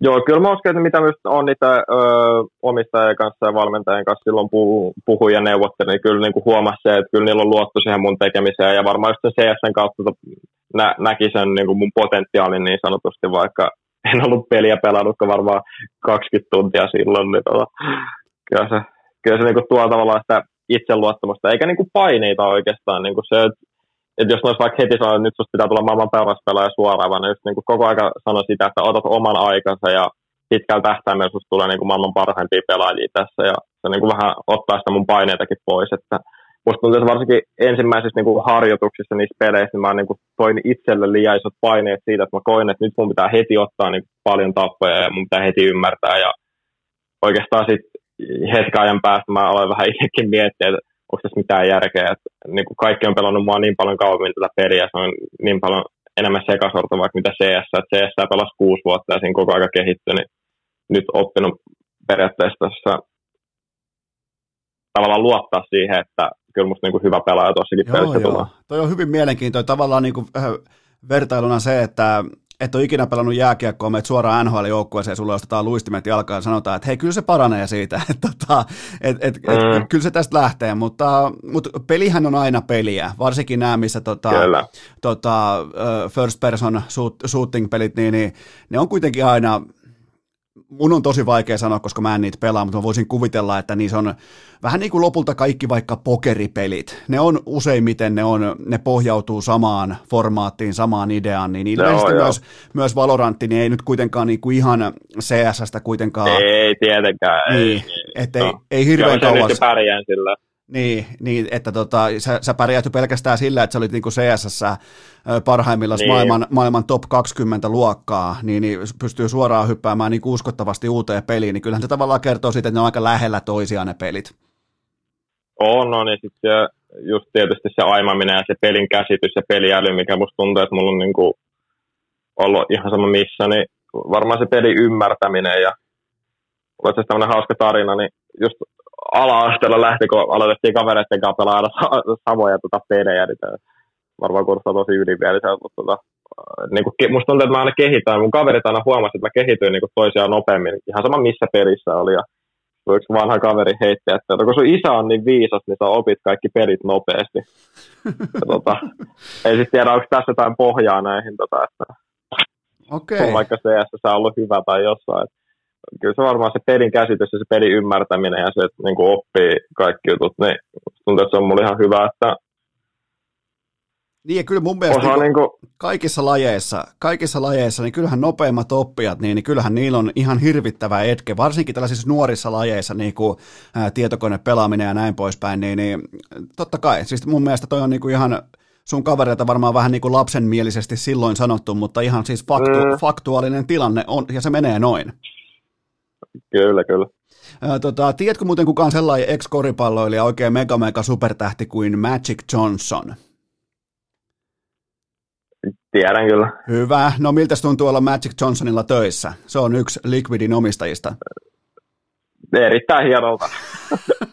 että se, mitä sä mainitsit, että oli tota samoja, jotka maksaa Ovechkinin palkan ja Kyllä. Tota Ovechkin on ollut oikeastaan mun tota pelaaja niin kuin ihan ollut pienestä pitää. Että... Kyllä, siellä on, no, myös, siellä on myös Peter Kuber, joka on osaomistajana Golden State Warriorsissa ja Washington Capitalsissa ja Los Angeles Dodgersissa, joten tota, sullahan on tavallaan niin kuin myös NHL-ovi auki tavallaan. Silloin kun Ovechkin lopettaa, niin mietin nyt, kun Ovechkin lopettaa, niin vetääkö Jamppi jopa vanhan Kovantaan lohimäärää paidan päälle ja lähtee NRiin? Mm, niin se, sittenhän se tulee se sama, että tarvii se uuden raitin tota, laiturin sinne, mitä meikä itse just pelasi. Niin meikähän voi mennä siihen B-pisteelle ja sitten laukaa niitä samanlaisia lämäreitä, mitä se ovetkin laukaa. Niin, niin mietin nyt kuitenkin yli, se, yli, yli 190 senttinen raitti. Niin, se. niin. se, tota, mutta toi on kyllä, toi Liquid ei ole enää mitään pikkubisnestä, että se on, siellä on aikamoiset, ei, tota, ei aikamoiset tota, sanotaanko investorit taustalla ja, ja tota, se on hyvin mielenkiintoinen organisaatio, tuli sitä vähän tarkemmin myös omistajaporrasta ja, ja sijoittajia tutkittua, niin, niin se ei ole enää mitään nappikauppaa ja se valuaati, äh, valuaatiokin on tällä hetkellä likimain puoli miljardia dollaria, joten tota, ainakaan pidosta. Saitko muuten, montas miljardia sä sait? Ei pysty puhumaan. Kyllä se ihan tota hyvä, hyvä sopimus tuli neuvoteltua ja kyllä se huomaa siinä se ammattitaso, että mitä siellä niin kuin pääsi puhumaan niiden kanssa ja kaikki ne niiden tulevaisuuden suunnitelmat meikän kanssa ja koko joukkojen kanssa ja kaikki ne tota, fasiliteetit, niin voisi sanoa, että niillä on Hollannissa erittäin siisti tällainen toimisto, mihin mekin ollaan tuossa ensi kuun puolella todennäköisesti menemässä ja niin tällaiselle bootcampille eli harjoitusleirille niin sanotusti Sehän. koko joukkojen kanssa. Niin mi- mil- se on tosiaan ammattimaista. Milloinhan Team Liquidin, tota, niillä on ig yli miljoona seuraajaa, niin milloinhan ne laittaa sun äh, tota, komean hiuskuantalon esille sinne? Pitää varmaan alkaa kysellä, että, tota, että jos tällainen voitaisiin tehdä sinne, niin saisi itsekin ehkä muutama seuraajan lisää, mutta en, en, tiedä. Entäs tota, ootko tavannut tai ootko nähnyt mun suurta vihallista pelaajaa, eli Stevie 2K? En ole nähnyt sitä vielä. Musta tuntuu, että no itse tällä hetkellä just siellä tota Hollannin pelaamassa noita Euroopan turnauksia. Et jos me ensi kuussa, ei ole ihan vielä sata varmaa olla menossa sinne, kun mä en tiedä, vissi, siellä Briteissä on joku semmoinen lockdown, että ne ei pääse pois sieltä tai jotain. Niin se olisi vähän haastava, mutta ensi kuussa sitten se muista CS-tiimi on siellä tota, koko aika. Niin ja sitten ens, ensi kuussa tässä siis Stevien tapaa. No sä voit sitten, mä annoin ne ohjeet aiemmin, että mä ootan Jampilta sitä, että se kusee ää, tota, Stevie, Stevie 2K keskusyksikköön, joten tota, se, se, se, on mulla edelleen unelmana, koska mä en ole se on aina kussu mun vedonlyönnit, se on aina kussu, kun mä oon kannustanut vastustajan joukkoa, että se on aina saatana sen Twistin kanssa silloin aikoina ja Eliken kanssa, niin ne pelaa aina silloin parhaat pelinsä, kun mulla on rahaa vastapuolen ää, leirin paja, pajatsossa, joten tota, se on ikuisesti vihalistalla tästä syystä. Eli tota, mä ootan, että sä niinku astut tässä asiassa sitten heti esiin. No, ja Esko Seppäseltä terveisiä sitten vielä. Pitää mennä sanoa vähän suoraan. Hyvä. Otetaan, otetaan vielä tuohon tota, Valoranttipuoleen kiinni ja Team Liquidi kiinni. Niin mitä, on sun, mitä, mitä tavoitteet sulla on? Sä sanoit jo sen, että niinku jatkuva kehittyminen ja näin poispäin, mutta onko jotain konkreettista mielessä, että, että mitkä voisi olla sellaisia tavoitteita, mihin nyt lähdetään? Mitä on helppo seurata täältä niin, kuin niin sanotusti kotisohvalta?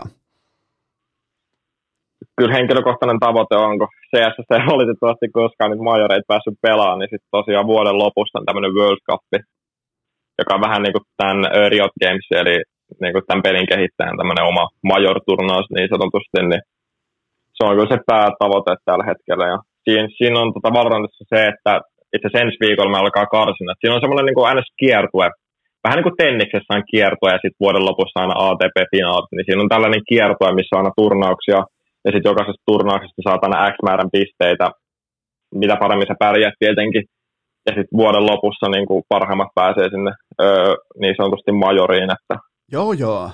Eli... Se, on, se on kyllä se päätavoite tällä hetkellä. Okei, ja sinne sitten, tiedätkö, pokaali kohti taivasta ja sellainen fuck you Valve, fuck you Valve paita päällä, niin, niin se, on, se olisi aika hyvä niin kuin closing statementti tuohon hommaan. Ei, kyllä, kyllä se sitten hyvältä tuntuisi voittaa se. Ei mitään. Mä, mä koitan tehdä susta nyt Valven kanssa kovaa vihollista, mutta tota, ei, ei, ei tarvi laittaa paitoja siis painoa.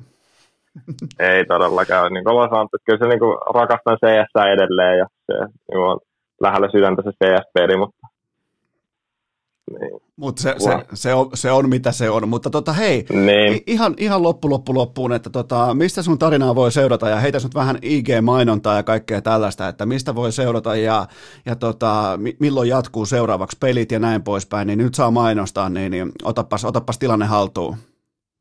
No Instagramissa löytyy Erja Solkkonen eli ihan omalla nimellä ja sinne yritän päivitellä tietysti, mutta parhaiten varmaan jos haluaa seurata, niin kyllä se Twitteri on ja Twitteristä löytyy nimellä Jumpy CSGO edelleen, että sinne meikä päivittelee oikeastaan jokaisen striimaan, jokaisen tuloksen ja se on varmaan se Tää, mitä mä käytän. Mutta... Ajattelitko muuten jossain vaiheessa vaihtaa pois se Jumpy CSGOon siihen tota, jotain, jotain muuta hännäksi, koska nyt tämä CS-ura on takana? Mä en oikein tiedä. Mä yksi päivä mietin, musta tuntuu, että Jumpy CSK on niin hyvä nimi sille tuota Twitter-tilille, että mä en tiedä sitten, että Ei, pitääkö mä, joskus vaihtaa. Mä, mutta... mä tiedän, sä haluat kuulua skeneen, sä saat enemmän retweettejä. Mm, se, se, voi olla. Se on ihan oikein. Kaikki on lopulta bisnestä. Ihan oikein muuvi. Mä, mä, mä vaihan kanssa urheilukästä CSGO. Mä vaihan, no niin. mä vaihan kanssa, tota, mutta hei, me ollaan maalissa. Onko vielä jotain, onko terveisiä tota, kummikuuntelijoille saatu yksi kummikuuntelijoista, onko tota, jotain niin kuin, muille kuuntelijoille jotain terveisiä tai onko jotain, jotain loppukaneettia vielä sieltä Jampin hihasta? Terkkuja vaan kaikille faneille ja kuuntelijoille, että jatkakaa kuuntelemista. Täällä tulee välillä ihan hyvääkin juttua voi tulla. Että... Mut aina... Ei, mulla oikein muuta. Milloin, tota, milloin kuullaan Jampin seuraava analyysi nimenomaan englanniksi, tota, vaikka Twitter-videolla? Onko tota tulossa enkuksi jotain tiukkaa perkuuta? Kyllä varmaan tuossa ensi kuun puolella sitten, kun ollaan siellä Tikuitin toimistossa, alkaa varmaan tulla englanniksi. Se, se on ihan mukavaa, että sopii englantia koko ajan, ei sitä ainakaan mitään haittaa, että kun joutuu puhumaan englantia joka päivä, niin mun on hyvä taito osata. Mun ainoa ongelma on se, että CS-pelaajat ja ylipäätään eurheilijat puhuu vähän liian hyvää englantia. Siinä pitäisi olla enemmän... Se on ihan totta. Siinä pitäisi olla vähän sellaista rallienkua mukana. Oletko samaa mieltä? Joo, ehkä jopa, mutta kyllä se on varmaan, kun tietysti suuremmaksi osaksi niin kuin puhutaan englantia, ihan sama, niin kuin missä jos pelaavaksi sitä FPL. Mulla oli itse tosi huono englanti niin kuin koulussa. Parhaiten mä opin englantia silloin, kun mä olin 16 ja pääsin just pelaamaan FPLC ja näitä FPL, niin kuin niitä yhteisöjä, missä puhuttiin aikaisemmin. Ja sitten kun siellä joutui puhumaan niin kuin koko ajan englantia, niin mulla englanti on periaatteessa perustunut pelkästään siihen sulla voi olla aika niin kuin, niin kuin miten sen sanoisi, tietty sanavarasto, ihan pelkkää priimaa ja sitten taas jotain muita, muita kategorioita voi olla vähän hakusessa. Niin kuin kaikilla. Mullakin on siis urheiluenglanti on ihan älyttömän hyvää. Ja sitten taas jos pitää puhua vaikka, sanotaan vaikka lääketieteestä tai jostain maataloudesta tai jostain, niin mä oon ihan ulkona. Joo. Hyvä, niin. hyvä, hyvä. Tuomas Määtälle terkkuja kanssa. Kelle? Tuomas Määtälle. Tuomas Määttä, miten, miten tota, minkä takia tota, Goat Määtälle lähti erikseen terkkuja? Se on tota meidän perhetuttuja, koko Määtän perhe, niin se on tullut seurattua noita jääpallo. Jokaista niitä tota, Tommia ja Teemuja ja kaikkia niitä tota, niin, tullut seurattua. Niin. Ne on ollut Ai täälläkin puheen, puheen, puheenaiheena välillä, niin tota, just, just. koko Määtän perheelle terkut. Ai siis Olkkoset ja Määtät on kavereita. No sehän on kiva kuulla. Voitte, kyllä, kyllä. voitte lähteä molemmat Washington Capitalsiin pelaamaan sitten myöhemmin. Kyllä, kyllä. Hyvä. Ei tässä ei täs kuule mitään sen, sen kummosempaa. Kiva, kun todella hienoa, kun tulit vieraaksi olit valmis puhumaan myös vähän noista ei niin mukavista aihepiireistä, joten tota, kiitoksia tästä vierailusta Elias Jamppi Olkkonen ja kaikkea hyvää tähän kevään jatkoon. Kiitos sitä samaa sulle. Toivottavasti näitä tulee näitä kästejä ja tulee kuunneltua ja toivottavasti pysyt terveenä. Näin tehdään ja kaikille kuuntelijoille vielä tehdään sellainen lupaus, oikein periaatepäätös, että tiistaina jatkuu.